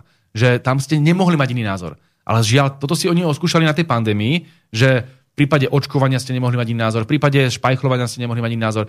Oni si to oskúšali na tej pandémii. A teraz zrazu toto presúvajú do každej inej oblasti. Už ani v geopolitike nemôžete mať iný názor. Vy nemôžete mať iný názor na Rusko. Nemôžete mať iný názor na Čínu. To už ste hneď extrémista. Čiže v geopolitike nemôžete mať iný názor. V týchto uh, pandemických otázkach, ktoré boli pri uh, naozaj vakcíne experimentálnej, kde bolo logické očakávať nejakú diskusiu, nie, nemohli ste mať. Teraz to isté platí v sociálnej oblasti o chvíľku. To znamená, že pokiaľ poviete, že chcete naspäť e, nejakú kontrolu štátu nad ekonomikou, chcete nejaké štátne vlastníctvo, chcete, aby bol regulovaný trh, to všetko bude extrémizmus, bolševizmus, komunizmus, neviem čo ešte. Tomu ani netreba venovať pozornosť. Všetko Jeho bude vylúčené. nikdy v živote. Presne tak. Všetko bude vylúčené. by tu kultúrne oblasti. Zoberte názory. si kultúrne oblasti, čo sa dneska deje. To je teraz veľmi zaujímavá otázka, lebo to je pre Slovensko ale úplne, že, že no-go zóna. Tak vy tu máte ideológiu e, toho liberalizmu alebo progresivizmu, ktorá sa šíri zo, západných centier, zo západných metropol, že tu musíte milovať LGBTI, musíte tu mať transexuálne záchody, musíte tu mať multikulturalizmus za všetkých možných uh, migrantov ekonomických uh, zo Sýrie, z arabských štátov, z uh, moslimského sveta a tak ďalej. A pokiaľ poviete len trošku niečo iné, len trolinku niečo iné, tak ste extrémista, fašista a neviem čo ešte všetko. Hej? Čiže v každej z tých oblastí zrazu je tu vytvorený ten extrémny stred, ktorý si hovorí, že iba my máme pravdu, iba my sme tí nositeľia toho lúča a tak ďalej. Čo tu bolo aj v stredoveku, že to církev hovorila o sebe a upalovala bosverky. A bolo to tu aj za totality, keď nacisti hovorili, že my máme jedinú pravdu, jedinú ríšu a tak ďalej, jedinú, jediného vodcu a všetci ostatní poslaní do koncentráku. No ale pre Boha sme v 21. storočí, hráme sa na demokraciu, tak toto nemôžeme dopustiť kultúrnej oblasti, v sociálnej oblasti, v geopolitike, v medicínskych otázkach všade majú jednu jedinú pravdu a každý doma iný názor je extrém. A čo znamená, nemôžeme dopustiť? Momentálne máme zákon, že keď na niekoho ukážu, že je terorista, tak ako sa to teraz stalo, tak jednoducho Biden, prezident Spojených štátov, dá príkaz na to, aby tam šéfa Al-Kaidy zabili. Tým nechcem chváliť Al-Kaidu, ale... ale keď Al-Qaida ohrozuje natoľko obrovské USA, že treba no. dať bez rozhodnutia súdu, tak kam dospieme? Viete, ako prejdem od tohto prípadu, ktorý je len, zglosujem veľmi stručne, nebol to len teda šéf Al-Qaidi, hej, ale však pred nedávnom, respektíve pred pár rokmi to bol aj generál Iránu. Rovno, keď stáli Iránsky. vedľa seba. No, a toto to sú také veci, že, že ako môže niekto vykonať vraždu na, napríklad štátu, lebo to je vražda, hej? Pokiaľ by ho chytili a osudili, to je iné. Áno. Štátom prikázaná vražda bez vražda. súdu. Presne. A tvárime sa, že to je všetko v poriadku, lebo oni to vytvárajú tú ilúziu, že pokiaľ máte dostatočného darebáka a dostatočne darebácky režim, a to, že či niekto darebák a darebácky režim určujú Určujem. americké médiá, tak vtedy môžete čokoľvek spraviť. V prípade Saudskej Arábie, povedzme, ktorá všetky tie kritériá toho darebáckého štátu splňa, lebo vlastne majú tam tyraniu, majú tam uh, monarchiu absolutistickú, čiže ten aktuálne korunný rozhodujú o všetkom, ženy nemajú žiadne práva, môžu ich tam kameňovať, môže vás poslať ako opozičného predstaviteľa do basy zabiť, tam tuším roštvrtivý toho novinára a podobne. Čiže všetky tie definičné znaky toho darebáckého štátu splňa, podobne ako podľa ich vlastných kritérií to splňal Irak, preto ho rozmlátili a podobne. No dobre, ale prečo potom v prípade takýchto predstaviteľov je možná vražda, ale v prípade Saudskej Arábie už nie je možná vražda? Prečo v prípade Saudskej Arábie pošleme im zbrania, aby mohli pustočiť Jemen, ale v prípade Iraku musíme rozbiť celý ten systém a znivočiť tam niekoľko generácií ľudí a zomre, zomrú milióny, lebo tam máme nejaký záujmy. Hej? Čiže ľudia vidia tú, tú, to pokrytectvo, ktoré je tej americkej politike. Ja sa len pýtam, že Nedieje sa niečo podobné už dneska aj na Slovensku. Možno, že nie celkom pri vraždení, hej, však aj, aj keď ešte sa ukáže, čo sa stalo s Janom Kuciakom alebo s Milanom Mučanským, ale bavím sa teraz o takých veciach, že tu sa z rozhodnutia Bruselu, a bola pritom samozrejme aj slovenská vláda, čo je osobitne tragické, rozhodne, že občan Slovenskej republiky, eh, podnikateľ eh, Jozef eh, Hambálek, je pre nich prepojený na motorkársky klub Nočné, Noční vlci a kvôli tomu je na sankčnom zozname, protiruskom sankčnom zozname. Jemu zobrali majetok, zmrazili majetok, zmrazili mu firmy, e, odpojili ho od elektriky, odtiahli mu auta, kompletne ho nehali bez akýchkoľvek prostriedkov. On je vlastne de facto bezdomovec, bez prostriedkov a nemôže urobiť nič. Platobné karty mu nefungujú, lebo je na sankčných zoznamoch. No o tom to hovorím. Toto je preboha. Že ako je to možné, že bez rozhodnutia súdu, keď toto dopustíme, no. a berieme to ako normálne, dokonca je zákon, ja som sa pýtala pána Drgonca, ústavného právnika a on povedal, že áno, je zákon, že pokiaľ je niekto označený ako terorista, môžeš ho no. pokojne zlikvidovať. Tak keď toto no. dopustíme, kam dospieme? No. Zajtra môžu na vás povedať, že ja si pamätám, kedy si taký... Vezmeme mu všetko. No, že to napokon zoberte si, že aj to rozhodnutie o tom, že či už ma vypli z Facebooku, alebo či mi Ale... zakázali o Čaputovej hovoriť, to tiež bolo bez nejakého, že by som sa mal právo brániť. To nebol žiaden súd. Aj v prípade Čaputovej mňa sa nikto nič nepýtal. Ja som sa, že normálne to, boli vypovedať. Ne, to nebol žiaden súd, nič. To ako, naozaj, ona si to povedala, Čaputová to poslala, alebo aj právnici na súd, ten rozhodol a bolo.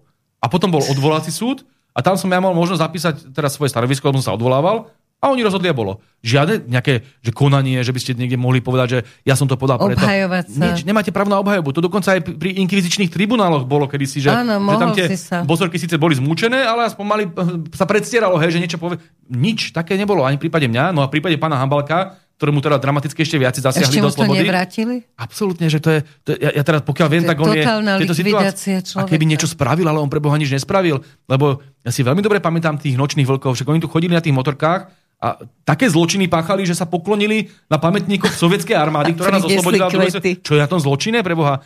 A oni, ten klub bol, áno, bol vlastenecký, to znamená, že mal rád Rusko, ale však my máme kopec vlasteneckých klubov, uh, takýchto všetkých spolkov na Slovensku, ktorí majú radi Slovensko. Je úplne logické, že oni sú vlastenci ruského národa a že si vážia obetu Červenej armády v druhej svetovej vojne, na tom je niečo zlé. A toto je akože... A že sa teraz... k tým pridá Hambale, ktorý vyznáva no. také isté, čo A to, že sú ľudia motorkári, tak keď majú radi motorky, tak majú radi motorky, že preboha... A to tak... je teda iná vášeň, to je silnejšia no. droga ako ja, ja, ja sa obávam, že, že keď takýmto spôsobom budeme pokračovať, že to je prvom rade zastrašovanie bežného obyvateľstva. Čak oni to tí ľudia vidia.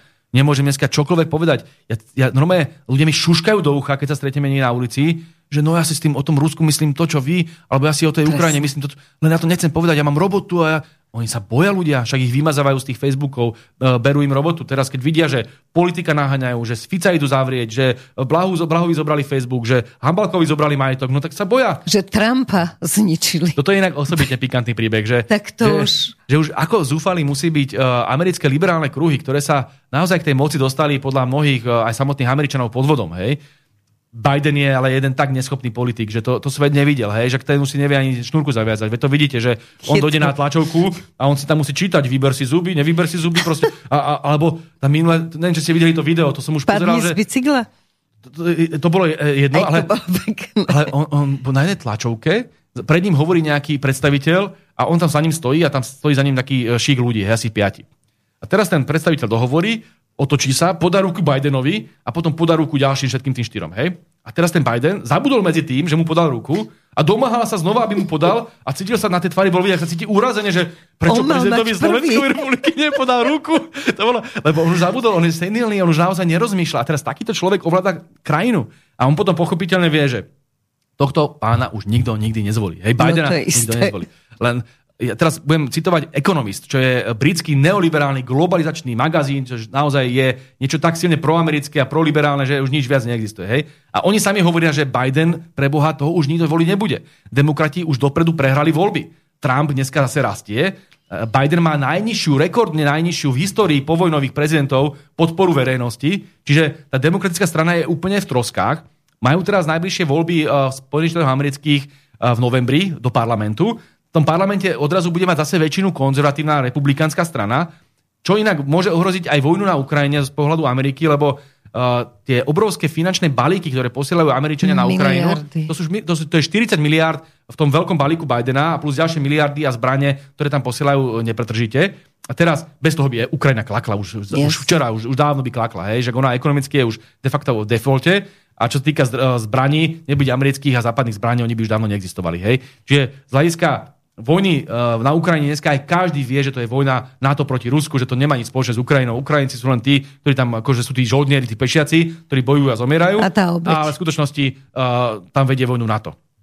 A hlavne Spojené štáty americké. No lenže pozor, v novembri, keď sa zmenia pomery v americkom senáte a v americkom kongrese, tak už odrazu Bidenovi neprejdú takéto balíky možno. Lebo ten Trump získava väčšinu, Trump sa netají názorom, že vojna na uh, Ukrajine ani nemusela byť nebyť Bidena za prvé. A za druhé, posiela takéto obrovské zdroje, aj na Ameriku sú to obrovské na zdroje, Ameriky. na Ukrajincom a americké rodiny hľadujú, alebo americké rodiny nemajú čo do úst, tak to je pre Trumpa absolútne nepredstaviteľné. Takže on hovorí, že nič také, rastie ten odpor voči týmto, uh, teraz ani nie sankciám, ale voči pomoci Ukrajine, a tým pádom je dosť možné, že od novembra bude úplne nová vojna. Že tá Ukrajina už zrazu nebude mať no, tieto americké dodávky a klakne jednoducho, klakne. Otázka je, čo bude s Trumpom, lebo keď idú teraz po ňom, že vojdu mu do vily, uh, vezmu tam veci, o ktorých potom môžu povedať, čo chcú, lebo nikto tam nebol, nikto to no, nenasnímal. Je to tak, ako pravíte. Takže presne, no. v podstate otázka je, že či naozaj ten Trump bude Aj keď mať vôbec tým, možnosť... Že aspoň majú trošku viacej fantázie, že,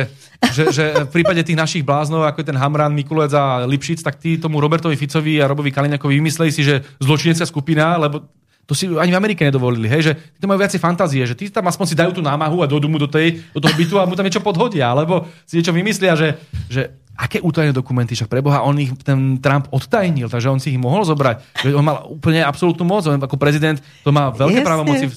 Čiže to sú také nezmysly. Ale tak veľmi sa už boja tí no. Američania. A teraz zoberte si, čo je dneska demokratická strana, alebo tí lídry demo, demokratickej strany v USA, ten Biden a tí ostatní. Veď kto je najväčší donorom demokratickej strany vo voľbách? Kto bol najväčší donor, sponzor uh, Bidena? George Soros. To je znamená, to sú prepojenie tieto liberálne kruhy. A tí urobia všetko preto, aby sa už náspäť Trump nevrátil, no. pretože za prvé potrebujú vojnu s Ruskom, za druhé potrebujú tu ďalej šíriť tieto liberálne ideológie, za tretie, a toho sa veľmi obávam, oni mám pocit, že chcú dostať nielen e, Európu do vojnového stavu, lebo Európa je kvôli nim de facto vo vojnom stave. Tomu to sa dalo vyhnúť tej vojne na Ukrajine. Len kvôli tomu sme dneska vo vojnovom stave, stave a čo tu bude na, v zime a v januári, hľadiska e, nárastu cen e, plynu a ropy a tak ďalej, to bude jedna katastrofa, k tomu sa ešte dostaneme určite. Ale oni nie len to. Oni sa snažia spustošiť aj iné, štá, iné štáty a iné kúty sveta. To, čo dneska robí Peloziová a tí americkí kongresmeni na Tajvane, to je taká rozbuška, z čoho môže byť obrovský spor s Čínskou ľudovou republikou. Ja by som sa vôbec nečudoval, keby sa Čína teraz rozhodla obsadiť Tajvan. Vôbec by som sa nečudoval. No. A, a poviem vám to K úprimne. To poviem vám to úprimne, Čína vždy uh, si trvala na tom, že Tajvan je čínsky. My sme to rešpektovali, to je tzv. politika jednej Číny. Čína. Slovenská republika, politika jednej Číny, rešpektujeme, že Tajvan je čínsky. A celkom logicky to rešpektujeme, pretože Tajvan vždy patril etnicky Číňanom. Uh, to bolo tak, že iba chvíľku v istom období ho okupovali Japonci počas vojny, keď boli Japonci ako fašisti de facto, de facto spolupráci s Hitlerom a s Mussolinim.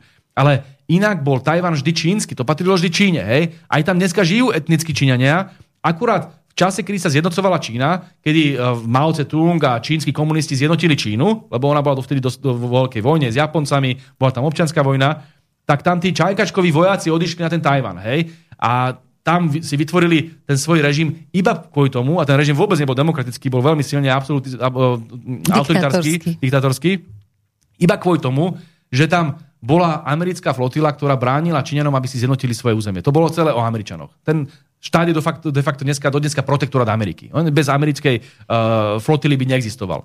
A za každým, keď Číňania si povedia, že ale pre Boha, to je naše územie, to je inak veľmi porovnateľná situácia, ako to bolo pri Kosove, hej, že to bolo srbské územie a oni ho zobrali. A teraz toto isté urobili Číňanom s uh, Tajvanom. Číňania hovoria, že my chceme mieru milovné zjednotenie. Čiže áno, určite chceme, aby sa zase jedného dňa plne integroval Tajvan do Číny, ale uh, chceme to robiť mieru milovne. No ale pokiaľ ich budú provokovať, ako ich provokuje Peloziova a ďalší, no tak nie je vylúčené, že Číňania si povedia a dosť. Lebo ten Xi Jinping je naozaj líder, ktorý je veľmi rozhodný a tá Čína neuveriteľne rastie, či už vojensky alebo ekonomicky. A teraz predstavte si, že by sa také niečo stalo. Že by zrazu Američania museli bojovať na dvoch frontoch. Na fronte na Ukrajine, kde posielajú obrovské zbranie, a na fronte na, na Tajváne, kde tá Čína má ten ostrov kúsok od seba, kde tá Amerika má to dramaticky uh, sťažené uh, strategicky. Čiže Amerika, ktorá je tisíce mil vzdialená od uh, Ukrajiny a Donbasu, Amerika, ktorá je tisíce mil vzdialená od Tajvanu, tu rieši svetového policajta a tu bojuje s Čínou a Ruskom ako ďalšími veľmocami, ktorí im konkurujú. Toto je situácia, ktorú nemôžu udržať. Nemôžu to vyhrať. Samotná Amerika padá, je rozdelená, rozšesnutá medzi tých uh, Trumpových uh, predstaviteľov a tých liberálnych uh, Američanov. Je to na pokraji pomaly občianskej vojny. Sociálne idú strašne dole. Ekonomicky im to padá a sú neudržateľní preto potrebujú spory a vojny, aby ešte nejakým spôsobom nadájali svoj vojensko-priemyselný komplex, aby liali peniaze do zbraní a do zbrojárských e, koncernov, ale nie je to udržateľné. Spojená Čína, Rusko, India, Brazília, Južná Afrika, krajiny tzv. BRICSu sú dneska obrovskou výzvou pre celý svet, nielen vojenský, ale aj ekonomicky. Keď si zoberiete, že tie výsledky Číny, akým spôsobom rastú, ale aj výsledky všetkých krajín, ktoré, sa, ktoré sú nezápadné, tzv. nezápadné alebo krajiny juhu, sú dneska dramaticky väčšie, ako boli ešte pred 20 rokmi. Ja mám pocit, že to bol práve ekonomist, ktorý teraz písal, že ešte pred 20 rokmi krajiny G7 vyprodukovali 66% celkového svetového produktu. Dneska je to už iba 44%. Mm. To znamená, že už väčšinu má ten tretí svet bývalý. Hej? No už sa menia karty. Už je úplne nová hra a tí Američania to neustoja. Európa tá už nikoho nezaujíma, lebo Európa sa dostala do polohy, že my sme tu mobslici pre Američanov a to je veľká tragédia, že doslova poslúchame a doslova si doslova páchame kolektívnu samovraždu, lebo Američania si povedali, že chcú mať vojnu s Ruskom na Ukrajine a my teraz tam posielame zbranie, teraz my tu chceme sa odstrihnúť od ruského plynu, od, ruských, eh, od ruskej ropy, veď to je neudržateľné. Tým pádom Európa klakne. Nemecký priemysel ide úplne dole. Veď ako môžete robiť, mať priemyselnú veľmoc, ako je Nemecko, bez toho, aby ste mali lacné energie? Oni mali ďaká uh, Rusku lacné energie. No skončili tým pádom. To ste skončili Taliani, ktorí sú do veľkej miery ešte aj viacej závislí od týchto energetických zdrojov. Stredná Európa je kompletne závislá. My ako na Slovensku sme ale kompletne závislí od ruských energií. A teraz my sa ideme tváriť, že sa tu teraz ideme bojovať s Ruskom, s jadrovou veľmocou a kvôli čomu? Kvôli regionálnemu sporu s Ukrajinou, ktorý má svoje historické pozadie, kultúrne pozadie, ktorému predchádzala a, naozaj masakra ľudí na Dombase, ruskojazyčných ľudí zo strany kievskej vlády, kde naozaj, ako teraz sa nezakrývajme si oči, na, to, na tej Ukrajine rastie podpora tomu Banderu. Však už dneska 80% ľudí na Ukrajine hovorí, že pociťujú obdiv a sympatie k Banderovcom k tomu hnutiu, ktoré v desiatkách tisíc vraždilo Poliakov, Židov a Rusov. E, tie banderovské zločiny vo Volini sú všeobecne známe a ktoré bolo čisto fašistické. A ten Bandera bol fašista. A tieto potom počúvame tieto pozdravy, že sláva Ukrajine a podobne, čo používali aj banderovci. Čaputova to používa. Áno. Heger, ja, ja som mimochodom dostal, keď sa k tomu dostanem, dostal teraz uh, list od polície, lebo ja som podal trestné oznámenie na pani Čaputovú, že používa banderovský fašistický pozdrav. A to je vlastne de facto extrémizmus. Pokiaľ tu bolo možné odsúdiť poslanca Národnej rady, uh, lídra opozičnej strany za to, že použil nejaké čísla, no tak prečo teda, keď teda toto bol symbol fašizmu, tak prečo nie je symbol fašizmu slava Ukrajine, ktoré používali banderovci a veľmi sa k tomu otvorene hlásili. No. Formateľné zo a... nástráž a podobne, hej? A odpoveď? Teraz ja som myslel, že to sa mi sníva, keď som dostal tú odpoveď. Na jednej strane začalo to tak veľmi nádejne, že nebolo to, že zamietame uh, vaše trestné oznámenie, ale že odkladáme pretože prezidentka má imunitu. Ona má trestnoprávnu imunitu, Jasne. tak to musia odložiť. Hej? Ale to nebolo to najlepšie. Najlepšie bolo, že to zdôvodnenie. Tak oni uh, tvrdia, policia Slovenskej republiky tvrdí, to, to, to si sadnite, hej, pánom, pánom, pánom uh, posluchačom odkazujem. Tak ona, uh, oni napísali, že síce je pravdou, že pozdrav Slava Ukrajine je nacistický, že má túto nacistickú históriu a tak ďalej, že ho používali banderovci a že to bolo naozaj spojené a že dokonca ešte aj dnes ho používajú ukrajinské neonacistické mm. skupiny, celkom logicky, však tie faklové pochody poznáme.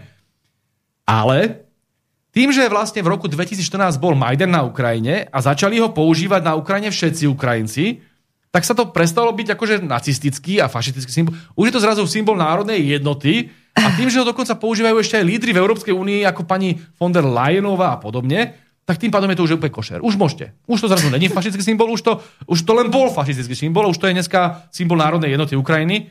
Ja len, viete, taká drobnosť, že v tom roku 2014 na tom Majdane, viete, prečo sa začal používať sláva Ukrajine ako de facto takto celonárodný pokrik? No lebo tam ten, ten Majdan viedli uh, neonacisti z pravého sektora, veď si to dobre pamätáte. Tí mali dominantnú silu na tých uliciach. Tí tam tedy rabovali, tí tam tedy robili tú zlobu. To boli neonacisti, banderovci, reálne tí najväčší mm. fašisti. A teraz pochopiteľne, že mnohá symbolika tých fašistov potom prešla do toho štátneho aparátu, preto sa aj stavali sochy Suševičovi, čo bol jeden vojnový zločinec, alebo Banderovi a podobne. Preto dokonca ešte si pamätám, to bol ešte Juščenko, ktorý dával uh, Banderovi vyznamenanie, že národný, tuším, hrdina Ukrajiny. Takéto niečo dáte fašistovi, ktorý tu, uh, ktorého ideológia de facto zabíjala Židov a ktorý tu velil v tej, tej, tomu hnutiu, ktoré zabíjalo desiatka tisíc uh, nielen Poliakov a Židov, aj Slovákov. Slovákom ubližovali tie ich nájazdy na východné Slovensko, si dobre pamätáme. To znamená, takéto niečo sa na Ukrajine deje. Hej? Ja nie som protiukrajinský. Ja si myslím, že každá krajina si zaslúži mier a mne je veľmi ľúto každej nevinnej ľudskej obete. Hej? Nie som ani teraz nejaký, že pro, proruský v tom zmysle, že by som teraz všetko, čo Rusi spravia, obhajoval. Ale pre Boha musíme chápať geopolitický, historický aj kultúrny kontext. Na jednej strane eh, to NATO, a to tvrdil pápež, netvrdím to ja, Tvrdil to pápež. Na to hučalo, tie psy na to, ako hovoril, eh, štekali na, pri bránach Ruska a Rusko reagovalo. No, že keď sa pozrite na mapu NATO, niekedy, keď sa rozpadal Sovietský zväz, tak to bolo niekde ďaleko, ďaleko, ďaleko, nejaké Francúzsko, eh, Španielsko a neviem, takéto krajiny. A zrazu ste tam mali celá stredná Európa, Rusi, že OK, čo už? Po Baltie, to už mali na hraniciach, OK, dobre, ale už by ste sa mohli upokojiť teraz sa tam zrazu Ukrajina mala navaliť, ďalšie krajiny, no tak už sú nervózni z toho, nemôžu mať na takéto obrovské hranici, ako majú s Ukrajinou, jednotky NATO nastúpené a možno, že jadrové alebo ďalšie strategické zbranie na ukrajinskom území. Čiže Rusi dlhodobo upozorňovali, nerobte to. A Ukrajina na základe pokynov z USA a zo západu to ďalej robila. A zrazu sa stalo to, čo sa stalo. Nikto to nechcel, hej? Ale tváriť sa, že to len kvôli tomu, že Rusi sú nejakí vojnochtiví a že teraz idú dobývať Európu a že sa teraz obsadí aj Slovensko a dobre, že ne Island. Veď to sú také nezmysly aj historicky, však zoberte si... Ale historicky... tomu veria. Ja si myslím, že tomuto veria naozaj iba tí veľmi naj, najnevzdelenejší ľudia. Toto, keď niekto aspoň trošku vzdelania má, to nemôže tomu veriť ani. Historicky, už aj keby sme sa bavili o tom, že tu chce Rusko obnovovať nejakú svoju ríšu, hej, dajme tomu. Tak aj tá ríša v sebe neobsahovalo ani Slovensko, ani Česko, ani Nemecko, nič. Tá ríša to bolo, áno, Ukrajina. Uh, to bolo pred, myslím, že v 17. storočí, asi pred 350 rokmi, kedy uh, to bol ten chmelnický ukrajinský líder, uh, ktorý de facto odozdal, ako líder kozákov odozdal to, tú západnú, uh, takto východnú časť Ukrajiny Rusom. Hej? Čiže Ukrajina v tom čase bola súčasťou Ruskej ríše tzv. Malorusko sa tom, tedy, tomu tak hovorilo. Čiže to má svoje historické súvislosti. Tá druhá časť uh, Ukrajiny, tá, východ, tá západná časť Ukrajiny, bola dlhodobo súčasťou Polska. Či už je to Volíň, alebo to bola uh, Galícia. To bolo napríklad aj počas uh, histórie chvíľkami súčasťou Rakúska-Uhorska, chvíľkami súčasťou Polska, ale vždy to bolo trošku iné, aj náboženské, kultúrne, ako to bola tá východná časť, ktorá vždy proruská a právoslavná tá e, západná, tá bližšie k Polsku, bola grekokatolická. Hej? Čiže je tam ten rozdiel a tú krajinu spojiť, to je niečo ako Belgicko. No toto nespojíte. To máte ako Flámy a Valoni. To sú tak veľmi rozdielne identity. Tí Flámy hovoria skôr pro, o, takým holandským dialektom, tí Valoni hovoria po francúzsky. Kultúrne tiež veľmi rozdielne. Ono to vedeli spojiť len tzv. konfederáciou, že vytvorili v Belgicku niečo, čo sa nazýva konsociačná demokracia, že vy nemôžete robiť väčšinové rozhodnutia. Vy keď chcete urobiť nejaké rozhodnutie, že vám to aj tá druhá časť musí schváliť. Čiže keď Valóni majú väčšinu v parlamente a chcú niečo spraviť, tak tí Flámy musia tiež súhlasiť. Logicky, he, lebo inak by sa rozpadli. To isté máte vo Švajčiarsku, keď tam máte toľko kantonov a toľko jazykov, jazykov ako sú tu štyri jazykové skupiny, no tak sa nedohodnú inak. Ukrajina mohla fungovať takýmto spôsobom na báze konfederácie s veľmi silnou autonómiou pre ruské časti. Toto sa chcelo urobiť. No. Hej? A na tomto namietali, lebo potrebovali ničiť Rusov. Oni ich tam de facto masakrovali, de facto ničili, brali im aj tie jazykové práva a podobne, provokovali. No a tí Rusi mali potrebu teraz brániť teda, uh, pred týmito fašistickými vplyvmi, ako tomu oni hovorili, uh, ruských obyvateľov na Ukrajine. Ale za daných okolností pre Ukrajinu a toto je pre mňa aj záhada dejín, pre Ukrajinu mohlo byť najlepšie byť v tej pozícii toho buffer štátu, tzv. štátu, ktorý je na hraniciach tých veľkých ríši. Hej? Máte tú Európsku úniu, ten Západ, tú, tú Ameriku a na druhej strane máte Ruskú federáciu. Oni sa cítia byť zájomne ohrození. Tomu sa v medzinárodnej politike hovorí security dilemma. Že dilema bezpečnosti. Vy ako veľmoc máte neustále pocit, že keď sa vyzbrojuje váš sused, tak vás ohrozuje. On sa síce môže vyzbrojovať, lebo sa takisto bojí vás, a tak to väčšinou je, yes. ale vy sa bojíte jeho. A teraz zájomne sa ten zájomný strach de facto potom štartujete preteky zbrojení a neustále nejaké uh, možné vojny. A práve preto existujú také buffer zóny, že niektoré štáty sú neutrálne na tých územiach, aby sa teraz, keď sa jedného dňa rozhodne jeden z tých veľmocí, že na, zautočí na tú druhu, aby to nemalo také jednoduché, aby Budeme musel prekonať nejakú tú buffer zónu. Hej? Veľmi sa snažím to logicky vysvetľovať, aby to ľudia teda chápali. Ukrajina bola takouto buffer zónou. Takouto buffer zónou bol svojím spôsobom aj Fínsko. Pamätáte si ešte počas bývalého režimu, že ste mali sovietský zväz. Fínsko nikdy nevstúpilo do NATO, nikdy nevstúpilo do týchto západných štruktúr. Udržiavalo, Udržiavalo sa tzv. finlandizáciu. To znamená, že oni mali v podstate svoju autonómnu politiku v oblasti ekonomiky, v oblasti všetko možnom, ale v tých geopolitických otázkach neprovokovali Rusov. Hej? Že snažili sa ich držať si ako s dobrými, dobrými vzťahmi. To isté dneska sa očakávalo od Ukrajiny. Je to také strašné od tej Ukrajiny očakávať? Tu sa sa rozpráva, tí naši slnečkári hovoria, však Ukrajinci mali právo sa rozhodnúť. No tak mali a majú teraz dôsledky. Toto tak naozaj funguje v tej geopolitike. Vy ale nemôžete... keby sa oni rozhodli, rozhodla a sa za nich za, Amerika. Zaprvé, no. roz, rozhodla sa za nich, ale hneď aj keby sa rozhodli vstúpiť do NATO, tak jednoducho takéto rozhodnutie je veľmi nebezpečné z geopolitického hľadiska, tak to jednoducho neurobíte. Tak ako Mexičania sa asi nerozhodnú, že teraz pošlú uh, ruské vojska na hranicu so, so Spojenými štátmi americkými, lebo vedia, že by okamžite nasledovala reakcia a Američania by sa to nehali páčiť. Takto to vo svete funguje, že vy nemôžete brnkať po nose tým veľmociam. A veľmi dobre to teraz povedal aj, myslím, uh, frontman uh, Pink Floydu, uh, jak sa volá Rogers, pán, jak sa volá? Rogers, myslím, že? A on teraz bol v rozhovore na CNN a pýtali sa ho teda na tieto súvislosti a on úplne jasne povedal. A je to veľmi významný, významný pán a myslím si, že Pink Floyd máme všetci radi. Uh, Waters, uh, Roger Waters, tak sa volá, Roger Waters. A on hovorí, že no tak preboha si predstavte, že by toto isté, čo dneska robil Západ alebo Amerika Rusom, urobili Rusi nám na hraniciach Kanady alebo Mexika. No však by sme tam okamžite išli zbombardovať všetko, čo sa len dá. A predstavte si, čo Rusi si vytrpeli v druhej svetovej vojne a akým spôsobom, akú obetu priniesli. Hovoril práve uh, frontman Pink Floydu. Toto sú veci, ktoré v Amerike málo kedy počujete. Tam ten moderátor si sa chytal za hlavu a že ako takéto niečo môžete povedať, však to tento, však to teraz tí Rusi tam robia to zle. A on mu hovorí, študujte, choďte do knižnice, však sa pozrite, že čo, tí, eh, čo sa dialo na Ukrajine v tom Donbase. Choďte sa pozrieť, čo sa deje na tom Tajvane, že ten Tajvan bol vždy čínsky, že teraz čo tam tí Američania robia, to je staranie sa do čínskych záležitostí a tí Číňania pochopiteľne reagujú. Čiže to sú veci, ktoré Amerika pacha po celom svete, ale americkí uh, obyvateľia sú stále zanechávaní v dojme, že oni sú tí správni a dobrí chlapci. No oni tu tí uh, Američania rozmatili polku sveta, nie Rusi, nie Číňania, ale Američania viedli vojny v Iraku, v Sýrii, v Líbii a podobne. Bol to Západ, ktorý robil všetky tie koloniálne spúšte, ktorý masakroval ľudí uh, v koloniálnych časoch v Afrike, v Latinskej Amerike, v Ázii a podobne. A my sa tvárime, že my sme tu tí najlepší dneska, pre Boha.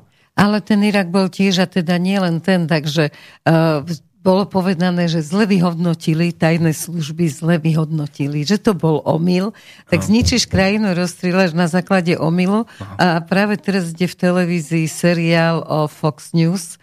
A tam jasne ten majiteľ proste nie majiteľ, a to bol Mardoch, ale uh-huh. šéf-redaktor spravodajstva Fox News, ktorý teda sa rozhodol, že oni budú tá americká pravda a oni proste povedali, že nevadí, to je dobre, to budeme šíriť, treba, aby sme tam išli s vojskami. Takže tým som len chcela premostiť k úlohe médií, ano. ktorá je neskutočná momentálne vo svete. A cez to sa chcem dostať aj k tomu, že máme nového riaditeľa slovenskej televízie. Tak skúste o tej úlohe médií. Začnem potom... filozoficky e, o médiách. Písal som o tom aj knižky Matrix kapitalizmu napríklad, kde na báze teórií Noama Chomského, slávneho amerického filozofa, práve opisujem to, akú moc majú dneska médiá a ako sú vlastnené, ako to má, aké to má ekonomické prepojenie. Všetky hlavné médiá alebo médiá hlavné prúdu sú väčšinou vlastnené obrovskými korporáciami alebo oligarchami. To znamená veľmi bohatými ľuďmi, ktorí majú chuť ovplyvňovať politiku. Toto je na Slovensku. Na Slovensku vlastne všetky médiá si všimnite vlastnia nejaké korporácie. Vlastnia, buď to bolo prepojené na Ameriku, alebo to máte prepojenie ako v prípade denníka uh, SME priamo na fond, ktorý vlastní George Soros, alebo je to ako v prípade denníka N, kde to boli milionári z Esetu, ktorí vlastnia tento denník, ktorí majú veľmi silne proliberálne smerovanie a majú pocit, že musia financovať aj Čaputovú, aj e, progresívne Slovensko a podobne. Hej. Čiže jasne spolitizované médiá mohol by som teraz hovoriť aj o tých ďalších, všetky sú, za nimi sú nejakí oligarchovia, nejakí bohatí ľudia. Nikdy to není žiadne robotnícke družstvo, nikdy to nie sú žiadni rolníci, bežní uh, ľudkovia, že to sú nejakí tí najbohatší ľudia. A celkom logicky potom v tých médiách hlavného prúdu počúvate názory, ktoré sú prospešné pre týchto ľudí, hej? pre bohatých, pre tých liberálnych, pre tých, ktorí majú napojenie na veľmoci. Toto je dneska na Slovensku tak. Jediné, čo to môže vyvažovať ako tak, je verejnoprávna televízia, o ktorej hovoríte. No lenže, verejnoprávnu televíziu má v rukách aktuálna vláda, ktorá si tam teraz zvolila uh, za šéfa uh, televízie Zuba Machaja. pána Machaja, ktorý sa ale vôbec netají tým, že je veľký liberál, veľký pravičiar a veľmi silne chce práve tento druh televízie vytvoriť, ktorý bude náramne pripomínať Markizu, Jojku, Denní gen a Smečko a aktuality. Hej, že to bude vlastne de facto taká šestka. A teraz nebude zrazu existovať iný mediálny priestor výnimkou alternatívnych médií, ktoré ale musia bez financií fungovať a v podstate len na báze toho, že sú dobrovoľnícky nadšení, zapálení za nejakú pravdu. Tak okrem týchto alternatívnych médií, ktoré ešte navyše budú vypínať pravidelne, ako to urobili hlavnému denníku, hlavným správam, budú zastrašovať a budú robiť všetko preto, aby z nich robili extrémistov a všetko možné. Čiže vy na Slovensku zrazu budete, zapnete STVčku, kompletne budete mať to isté, ten istý obsah ako na Markize, ako na Jojke, potom si pozriete Denigen, Smečko, Aktuality, kompletne ten istý obsah. Ten obsah bude znamenať, že nenávidíme smer, nenávidíme Rusko, milujeme Ameriku, milujeme kapitalizmus. Toto budete mať dokola. Vymývať mozgy budú ľuďom. A tento Machaj sa ani sa, sa vôbec netají tým, že on dokonca bude robiť kadrovú politiku v, tých, v tých médiách. Že on tam zavolá za prvé všetky tie Hanzelové náspäť, všetky tých ľudí, ktorí kedy si odišli, lebo boli neschopní. A títo liberálni zväzáčikovia, ich nazvem takýmto krásnym slovom, ale naozaj pripomínajú liberálnych zväzáčikov, ktorí budú poslúchať pokyny vedenia a pokyny z redakcií denníka N a ideologických štátnych aparátov, ako tomu kedy si hovoril Louis Althusser, francúzsky filozof. Mňa veľmi zaskočilo to, že sa nikto nezamyslel nad tým, že Machaj vo svojom prvom rozhovore, myslím, že pre denník N alebo SME, úplne na rovinu povedal, že do o 5 minút 12 už Blaha nepôjde. Oni sa spýtali na Blahu, hej, konkrétne na mňa. A on že, on že No tak to by som sa teda pozrel, keby ho zavolali, že čo to má byť. Toto povie riaditeľ. Čiže tým pádom ma už nikdy nezavolajú, lebo pokiaľ nechcú prísť zo svoje miesto, tak tí tvorcovia tej relácie ma zavolať nemôžu. Doteraz to bolo tak, že ja som do tej televízie mal zakázaný vstup, však ste ma nevideli dva roky Jasne. preto, lebo ma odmietali politickí oponenti. To znamená, že bola diskusia, ja neviem, s predstaviteľom Olano, ja som pochopiteľne chcel ísť, Smer ma navrhol a v tej chvíli povedala televízia nie, že uh, takto mimo, záber, mimo záznam nám povedali, že odmietli ho tí z Olano, alebo odmietli ho tí zo SAS a tak ďalej. Oni sa ma báli, hej. Ale oficiálne bola reakcia taká, že teda keď Smer ponúka blahu, tak zavoláme hlas. A zavolali hlas. A zrazu ste tam nemali uh, blahu, alebo bol tam, ja neviem, Matúš Čuta Eštak, alebo niekto z hlasu. Mm-hmm. Hej. Mhm. Čiže takto to oni riešili. Tým pádom logicky, smere sme to tak robili, že no tak sme navrhli sme blahu, ale potom, keď ohrňali nos, tak sme navrhli radšej niekoho iného, aby sme vôbec mali priestor, lebo by nás úplne minulovali. A toto isté robila de facto aj teatrojka, ktorá tiež mala tento dôvod, ktorá nie je náhulvatá, povedala, že nie preto, že vás ťa nechceme, ale preto, lebo ťa odmietajú tvoji oponenti. Čo by sa v BBC alebo v normálnych televíziách zahraničí nemohlo stať, bolo by tam voľné kreslo, keby strana, ako je Smer, najsilnejšia opozičná strana, povedzme Labour Party v Británii, povedalo, že ide Corbyn, a teraz tí druhí by povedali, tak my nejdeme, on tak by bol sám Corbyn. A bola by prázdna stolička a tam ten moderátor by to riadil a urobil by on toho Čo oponenta. Tak to má byť spravodlivé, hej? Nie. Na Slovensku v televízii sa zlakli, lebo sa báli, že Matovič im škrtne peniaze, alebo Heger. A tak teda povedali, že nie je dobre, tak nepôjde Blaha, tak teda pôjde niekto z hlasu. Absurdná situácia. Ale dneska sa to ešte zoficiálňuje. Dneska sa to zoficiálňuje, lebo Machal, Machal ako riaditeľ televízie priamo kadruje a povie, nie, ja tam takých ľudí ako Blaha nechcem mať. A na základe čoho to môže povedať? On je verejnoprávna televízia. No to on, sa vás pýtam, že to sme, je trestné. My sme všetci koncesionári, však my platíme tú televíziu za prvé. Za druhé, či sa mu to páči alebo nie, na Slovensku sú tu zvolené politické strany, politici. Ja som dostal 60 tisíc krúžkov, ja reprezentujem, reprezentujem nejakých ľudí. Mňa nemôžete vyradiť z tej televízie. A už to je samo o sebe absurdné, že tak máte tu predstaviteľov strany Kotlebovej strany, ktorí tam môžu chodiť, podľa ich vlastných kritérií sú všetko fašisti, nacisti, neviem čo všetko, ale tí tam môžu chodiť, ale Blaha, ktorý nebol za nič odsudený, ktorý nemá žiaden extrémistický nejaký potón, nič, tam chodiť nemôže. Podpredseda strany Smer sociálna demokracia, ktorá tu niekoľko rokov vládla. Hej. To je tak absurdné a, tak, a taký Orwell no, sa to je šikana, proste toto sa dá riešiť určite súdmi. Ja som presvedčený, že budeme, pokiaľ, pokiaľ to takto bude, tak budeme sa snažiť aj právnymi cestami to riešiť, ale viete, právne cesty znamenajú, že budete sa rok, dva súdiť a medzi tým budú voľby a tak ďalej.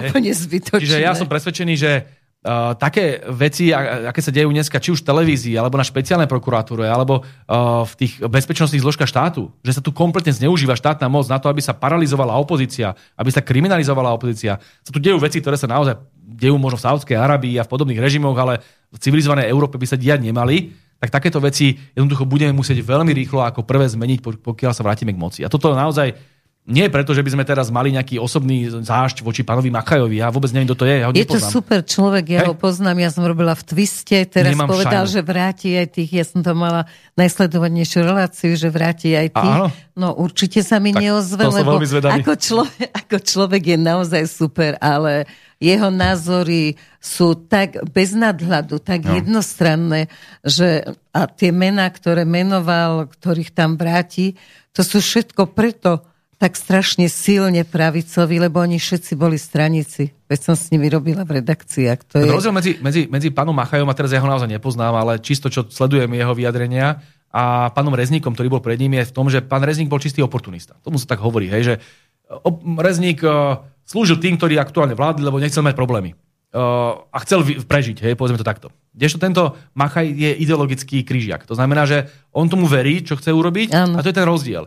Čiže Rezník robil veľmi podobnú politiku, že napokon zoberte si, ako skončil Vahram Čugurian, redaktor a šéf pravdactva. Čarnogurskému ho vyhodili presne kvôli tomu, že sa Jan Čarnogurský, bývalý dizident a odborník na geopolitiku a Rusko, na 3 minúty objavil v slovenskej televízii, aby povedal iný názor, aký tam zaznel dovtedy. Hej? Čiže z tohto hľadiska e, nebol ten rozdiel medzi tým rezníkom možno a Máchajom e, taký automatický, že, že úplne rozdiel, že, že čierna biela.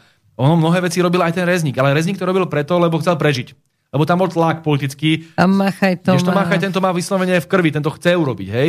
A bude to robiť ďaleko ešte prísnejšie. A, a on to vidí spravodlivé. Takže, no ale naozaj by ste sa mali brániť, lebo myslím si, že napriek všetkému tak, musíme, musíme dosiahnuť, aby nejakým spôsobom sa bralo, že média a proste musí tam byť pozvaný aj každý iný, no ale keď vás poslancov ne, dokážu nepozývať, Viete, tak je, potom čo povedia ono, to je skoro zábavné, keď sa dneska zamýšľam, že čo ešte vôbec môžem urobiť. Tak do médií ma nezavolali už rok alebo dva roky. Hej. Tam som sa raz pretlačil do teatrojky asi pred pol rokom, to, bolo tiež, to bola úplná show. To ešte celý deň nám redaktor hovoril, len neposielajte blahu, neposielajte blahu. Takže to bola zrovna situácia, kedy sa jednalo o Roberta Fica a jeho vydanie na, na väzbu. Čiže tam nemohli ma nahradiť hlasom, lebo každý bol zvedavý na, hlas, na, na smer. To, čo povie smer. Hej? A my sme teraz, že my vám pošleme niekoho. A oni, že, že dobre, ale že koho, len to není vlá, hej? Tak my, že nie, nie, niekoho, niekoho, ešte nevieme koho. A teraz už tušil, hej, teraz to je, už to, bolo jasné. Mal tam zavolanú Remišovu, tak teraz už tušil a teraz o tej pol osme, či kedy som sa tam objavil ja, tak samozrejme zblednuté tváre, ale už tak nejak vedel, tak hovorí, že dobre, vedeli sme, že prídeš, takže uh, Remišova povie sama a ty poješ sám, hej, tak som išiel sám a mal som tu možnosť a predpokladám, že o rok, do, do, ďalší rok sa tam nedostanem, lebo to bola veľmi špecifická situácia, keď museli zobrať niekoho zo smeru, inak by ma nahradili s niekým z hlasu. A teraz, toto sa vám deje pravidelne. Do televízie tým pádom ísť nemôžem, lebo sa boja so mnou diskutovať opoziční, uh, teda koaliční poslanci. Lebo máte argumenty, nebudeš prázdnu to, to, to, je tak smiešne, že, že, že, oni sa boja, tak si povedali, že blaha nie, hej. Eh, v prípade Markízy a Jojky to je dokonca ešte nadpráca moderátorov, lebo Dybáková, ona nie je úplne najchytrejšia, sa rozhodla, že ona bude dokonca aj komerčne torpedovať vlastnú televíziu, lebo čisto komerčne. Keby sa objavili, ja neviem, v diskusii Náď Blaha, tak to asi každého zaujíma viacej, než keď tam je v dobrom Šimečka a ja neviem, nejaký takýto smiešný, hej, Jasne. že, uh, sa volá ten šéf klubu Olano, ten je tam najčastejšie. A to, to sa ne... Šípoš? Šípoš, ježiš, no tak kto by vydržal Šípoša? O 10.30 noci, hej, to každý spí okamžite, ak otvorí ústa. A teraz, Títo tam chodia a pochopiteľne keď to nemôže fungovať komerčne. Kto by to pozeral? Ale keby tam boli zaujímaví hostia, tak by tam chodili. Samozrejme. A Dybakova nie, tá vôbec nezaujímajú komerčná stránka. Táto rieši, ona je liberálka, ona je komerčne ju nezaujíma, ona je proste presvedčená o tých svojich uh, ideologických predstavách a tým pádom Blaha nemôže. za to isté. Kovačič, ten má svoju ženu Hanzelovú, ktorú som si dovolil pripomenúť, že nemá žiadne vzdelanie, je bakalárka nejaká smiešná a je veľmi teda slaboduchejšia. No a už on ma nenávidí takým spôsobom, že ma raz skoro inzultoval e, v jedálni v Národnej rade, to bolo neuveriteľné, od novinára takéto niečo zažiť. Uh, však tomu pánovi sa ešte tiež povedujem. Ale tento pán ma takisto bojkotuje. To znamená, že Smer nemôže ponúknuť do Markizy nikoho iného, on si sám zavolá konkrétnych predstaviteľov a keď náhodou odmietnete, opäť ide niekto z hlasu alebo podobne. Čiže Markiza Jojka. Nemôžem, tam, mám in, tam som na indexe, cenzúra čistá a v prípade STVčky už takisto a v prípade teatrojky sa vyhovarajú na to, že oponenti nemôžu.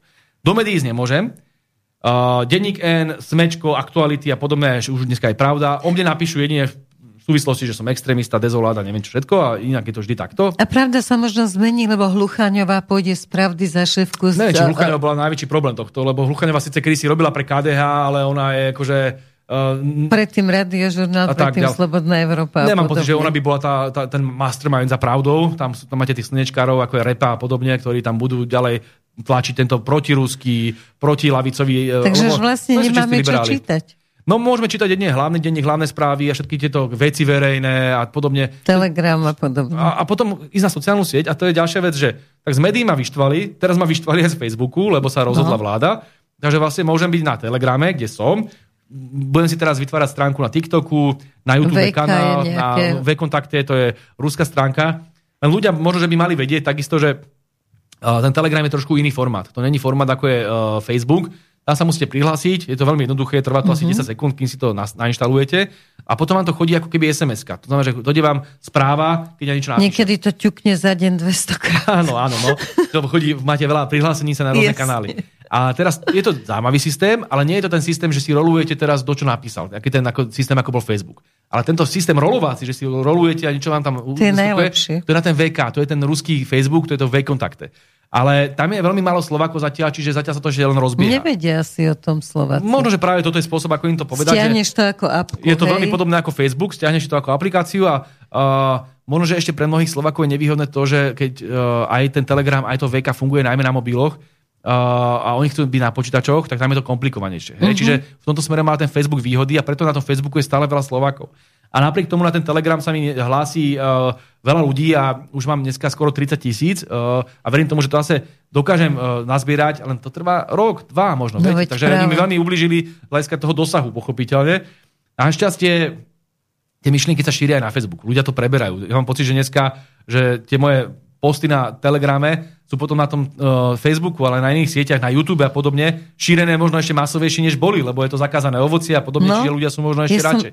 Našla taký čudný formát, že politikum, či ako to volajú. Áno, áno, na YouTube. A tam proste prečíta niekto a prerozpráva, že a Vláha to, povedal. No, a vidí to 50 tisíc ľudí, a, e, alebo počúva to 50 tisíc ľudí, takže a, ten, takto vám poviem, že žiadna totalita nedokázala zabiť slobodu slova. Vždy sa nájde ten priestor a tí ľudia si ho nájdu. Len uh, pochopiteľne je to o niečo náročnejšie, keď vás keď vám zakážu do, do médií chodiť, keď vám zakážu Facebook, keď vám zakážu všetky spôsoby. Dobre. Z každej strany sa na nás rúti iba kritika a hate. No tak logicky mnohí ľudia si povedia, ktorí nemajú to, dosť inteligencie alebo vzdelania alebo chuti, aby si tie veci dohľadávali, že teda asi má pravdu tá Markiza, že keď to tá povedala, tam tá, e, ktorá tam je tá moderátorka, už ani neviem, tam tá blondína, mm, pla, zabudol som, No, vy nebudete vedieť asi. Áno, viem, len, len práve mi vypadla, lebo práve tu... Nemá... Zlatica Puškarová, tak? Áno, nemám ju v láske, no, takže preto ne, na ňu nemyslím. Nič, nič zlom proti nej, iba hovorím, že keď to Puškarová povie, tak to musí byť pravda, nie si povie no, bežný Markiza. Ja len to toľko, že uh, keď už Blahovi zakážu ísť do médií, zakážu mu ísť na sociálne siete, zakážu mu dokonca teraz mu knihu stiahli a tak ďalej, tak samozrejme, že, že nemám tých možností príliš veľa a o to som radšej, že môžem chodiť do alternatívnych médií, kde je asi jedna z posledných takých bášt slobody na Slovensku. Dúfam, že prídete vtedy, keď už ste sa dostali do vlády. Ak Určite áno, ale ja si som myslím, že, že veľa vecí sa zmenilo a to chcem zdôrazniť. Že Lebo problém smere, bol dostať niekoho zo smeru. Aj v tom smere sme, boli časy, keď sa rozmýšľalo inak. Hej? Kedy, kedy sme vládli a kedy tu predsa len nebola taká vyšpičkovaná situácia, ale zase my sme určite alternatívne médiá nezatvárali, ani sme nejakým spôsobom nečeli hejt. Ale stále tu bola taká snaha byť za dobré aj s tými mainstreamovými médiami, aj s tými mimovládkami, aj s tou Európskou úniou, aj s tou Amerikou a s každým byť aj ako takto nejak uťapkať. To bolo hlavne za Peťa Pellegriniho. No, a, a teraz, to bolo najhoršie. Teraz uh, vieme, ako to dopadlo. Hej? Že to sa kompletne obratilo nielen proti nám, ale proti celému Slovensku. Že mimovládky. Zrušili kompletne slobodu slova, mimovládky tu, ale kompletne Začali ovládli, ovládli uh, Ale každý hovorí, že Fico si za to môže sám. Čiže hovorím, ja rozumiem tomu, že tá emócia, emócia, emócia tu je, Uh, pravda je, že uh, nebolo všetko pod kontrolou, teraz, že by Robert Fico sa ráno zobudil do roboty a od rána do večera riešil mimovládky. Hej, to bolo v, v, v rukách rezortov. To boli tie rezorty, ktoré tí ministri jednotliví, ktorí aj povedzme Lajčakov rezort a podobne, posielali tie peniaze rôznym globsekom a týmto uh, mimovládkam, ktoré tu robili fakt z krv. Ja som presvedčený, že pokiaľ niečo uh, musíme urobiť ako jednu z prvých vecí, ako nová vláda, a to je môj názor teraz, je, že musíme uh, sa približiť tomu maďarskému modelu uh, Národného mimovládok.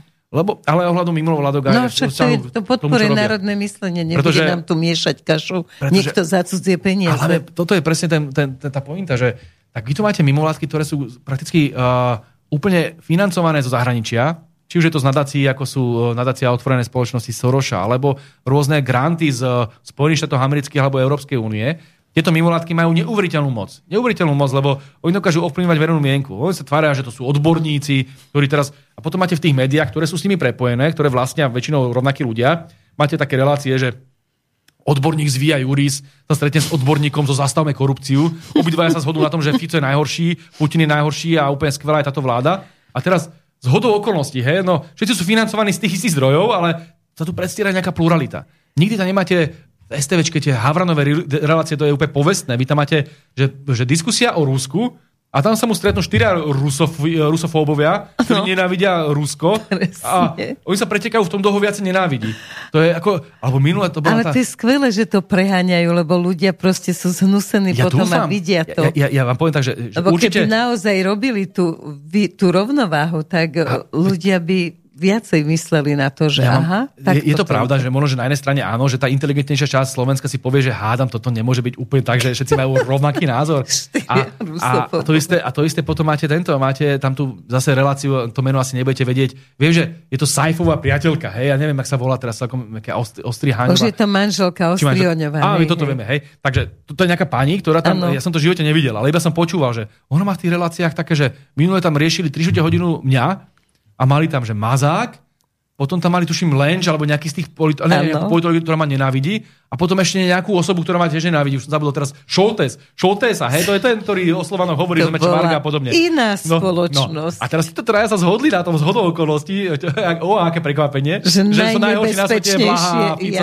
A to je tak smiešne. To, že mám pocit, že aj v Severnej Koreji majú väčšiu pluralitu, že tam zavolajú možno niekoho, má aspoň o milimeter iný názor. Tu to nie. A to je slovenská televízia. A myslím, že Ostrihoňová je ešte aj poradkynia pani prezidentky. Nie je to absurdné. Zoberte si, že, že Čaputová má poradcu e, tých právnikov, ktorí má, ktorým berú slobodu slova, má potom poradkyňu, ktorá si je robí pr relácie niekde v slovenskej televízii, má poradcov ako je Goda, ktorý tam bombarduje Facebook, aby ma vypli. A Mikloš. A Mikloš, ktorý tu akože robil ten, tú ekonomickú kataklizmu na Slovensku, ktorý tu robil tie najhoršie neoliberálne reformy. A toto je dneska Čaputová, toto je ona. Teda okrem toho, že sa vala po zemi, nerobí nič iné. A fotečky s Ďurím Rizmanom, hej? To je všetko, čo je Čaputová. A táto, Inak, a z čoho sa platia tie cesty, keď nie je manžel? Lebo tak je jasné, že keď je prezidentka, má manžela, tak je to normálne. Ale keď to je priateľ... Ja vôbec neviem. Myslím si, že, že, že on, oni to na schvál robia tak, že tak oni majú nejaký reprezentačný fond, ktorým to vedia vykryť podľa môjho názoru, mm-hmm. tak to nejak vykrývajú takto, čo nemusia priznávať a podobne. A nemyslím si, že by mala núdzu o peniaze celkovo ich rodinka, keďže Čaputová ako dostáva 15 mesačne za to, že si robí fotečky a Rizman má nejaké relácie v smečku o, o zbraniach, o bezpečnosti a tak ďalej. Čiže postarali sa aj o Rizmana, nebojte sa. Z ekologa no, a zrazu máte, a viete, to, to, že tí, títo mládežníci boli kedysi akože presvedčení, tí liberáli a tak ďalej a dneska sú z nich obhajcovia zbrojenia a amerických korporácií. Veď to je tak smutný príbeh, že, a, a, a, a, že doplaču, že takto sa nechali zakúpiť. Hej? Teraz to myslím obrazne povedané a hlavne nemyslím pani Čaputovú, pripomínam rozhodnutie pána sudcu Chalúbku. Jasne, pani Čaputová je tá najslovenskejšia devucha od rána do večera v ľudovom kroji. Všetci to vieme. Výborne. Dobre, je, no máme asi 20 minút a ešte sme sa nedostali ku Slovensku. Poďme na to. Tak poďme na Slovensko. Uh, Ešte situácia... chcem povedať, kým mm-hmm. začneme, že táto relácia sa predhráva z časových dôvodov, takže nebudú môcť ľudia telefonovať ani dávať nejaké pripomienky, poznámky. Takže prosím vás, ak nejaké máte, Roman vám povie, kam by ste ich mali poslať. A vlastne my v ďalšej relácii, lebo sa budete pravidelne objavovať v tejto, na Slobodnom vysielači v tejto relácii, takže zodpovieme na tie otázky, ktoré by ste k dnešku chceli. Dobre? Tak Roman, kam? Tak otázky, ktoré smerované nášmu hostovi nám môžete posielať na náš tradičný e-mail studiozavináč slobodnyvysielac.sk Dobre, a potom v ďalšej relácii uh-huh. zodpovieme tie otázky, čo prídu. Budem sa veľmi tešiť aj na tento formát. Uh, situácia na Slovensku to je čistá katastrofa a to je niečo, čo už ani nemám slov, ako to pomenovať, pretože sme uprostred vládnej krízy, už niekoľko uh, krátej vládnej krízy a uh, obávam sa, že túto už nedokážu vyriešiť. To už všetci tušíme, že Saska je na ceste von z koalície, tie vzťahy medzi Matovičom, Sulikom a Kolarom sú na dne a a to teraz nehovoríme my, ale počúvame vyjadrenia Sulíka alebo Kolára, ktorý úplne jasne hovorí, že pre Boha rúti sa na nás taká neuveriteľná plynová kríza, taký obrovský nárast cien energií. Máme tu už teraz takú infláciu, také zdražovanie, že ľudia už teraz nevedia, ako zaplatiť účty. Tie hypotéky ako rastú, a to asi teraz pochopia aj tí liberálnejšie, zmýšľajúcejší mladí slnečkári z Bratislavy, ktorí zrazu platili 500 a budú platiť tisícku ako hypotéku mesačne. No tak si asi rozmyslia, či budú ďalej voliť týchto bláznov. Tu pokiaľ nebudeme nejakým spôsobom regulovať tie ceny, nebudeme pomáhať tým ľuďom a štát konečne nebude fungovať, tak to Slovensku neprežije. To reálne sa môže stať, že ľudia budú, pod terč, budú terčami exekúcií, že ich budú vyháňať z bytov, že ich budú brať byty a tak ďalej, lebo sa to nedá utiahnuť. No vy keď zarábate, ja neviem, 600 eur, a zrazu budete platiť 400 za energie, alebo keď máte dôchodok 400 a bude 200 na energie, no tak to neprežijete, to sa nedá. Čiže vy si musíte kúpiť ešte lieky, kúpiť potraviny, kúpiť e, nejaké základné e, životné potreby, zabezpečiť. No, to sa nedá. platíš ešte aj nájomné, čiže vlastne a, tam sa to a ešte všetko to ide, ale všetko to ide tak dole kopcom a tie európske rozhodnutia sú sebevražedné, lebo tie protiruské sankcie, o ktorých neustále hovoríme, nejakým spôsobom nemajú vplyv na vojnu na Ukrajine oni len vyháňajú dopredu hore ceny ropy a ceny plynu. To znamená, že Rusko na tom ešte viacej zarába, lebo tieto komodity predáva do Indie alebo do Číny. Čiže nemá to žiaden efekt na Rusko, ale naopak veľmi silne to oslabuje nás. Teraz tu počúvame zrazu, že je dosť možné, že bude na, v náš zime aj na Slovensku a celej Európe bude vypnutý plyn z Ruska. A možno, že aj keby nebol vypnutý, tak stále bude tak strašne drahý, že bude nedostupný. A my budeme odrazu od štátu počúvať, že si môžeme zakúriť iba na 18 stupňov v obývačke, alebo že teraz, ak mali tie nápady už s tým, sa to rúrou, to sa začína. to už odsúhlasili. Studenou vodou sa budete, budete kúpať a podobne. Studená vodička. Teraz si detská, ktoré vám tam budú chrádnuť a budú tam uh, dostávať choroby a tak ďalej. To som zvedavý, toto potom bude... V školách sedieť to bude strašné. Stupňov. Ja si pamätám, my sme mali tiež nejaký výpadok niekedy, mali sme malé deti a mali sme tam, tuším, 18 alebo 19 stupňov v obývačke, to sa nedalo fungovať, to sa reálne nedá fungovať. Samozrejme. A teraz toto tu bude na Slovensku ako povinne? To, si, to, to sa vracame do nejakého stredoveku, novoveku? Že tu budeme pri sviečkách? Čiže toto tu v Európe reálne hrozí. To je tá ľudská stránka veci, alebo tá občianská. A potom tu máte ešte ekonomickú, to znamená, čo tu bude znamenať pre firmy. Firmy budú prepúšťať pochopiteľne, lebo tie náklady sa musia niekde odzrkadliť, oni to nevedia utiahnuť. Takže budú prepúšťať, budú tu hromadné prepúšťania. Mnohé firmy, firmy reálne zahučia. Teraz nehovorím iba o Slovensku, ale hovorím aj o firmách v Nemecku, hovorím o firmách v Európskej únii, ktoré boli zvyknuté na lacnú ropu, lacný plyn z Ruska, lacné energie, že na tom bol postavený celý ich ekonomický zázrak. Dneska o to prídu, nebudú konkurencieschopní, nebudú prepúšťať. A teraz všetky tie reťazce ekonomické, ktoré sú vytvárané a my sme na Slovensku do veľkej miery závislí od nemeckej ekonomiky, budú takisto klakať. A toto, keď na Slovensku nastane, tak tu bude nielen obrovská nezamestnanosť, ale aj obrovské prepušťanie z hľadiska e, bytov budú ľudia prichádzať svoje bývanie a podobne, to bude katastrofa. A teraz toto by sme mali riešiť. Hej? Toto celé leto mala sedieť vláda a riešiť, čo budeme robiť, ako pomáhať ľuďom. Ako pomáhať seniorom, ako pomáhať učiteľom, ako pomáhať zdravotníkom, ako pomáhať robotníkom, ako pomáhať každému človeku. Hej? A namiesto toho, Farmárom. Všetci to potrebujú. Rodiny, ale mohli sme to teraz pokračovať. Namiesto toho sa tu teraz buď vadia od rána do večera, že sa nevedia zhodnúť na ničom. Jeden nadáva na Matoviča, druhý nadáva na Sulíka. Koho to ešte pre Boha zaujíma? Veď niečo robte pre tých ľudí konečne.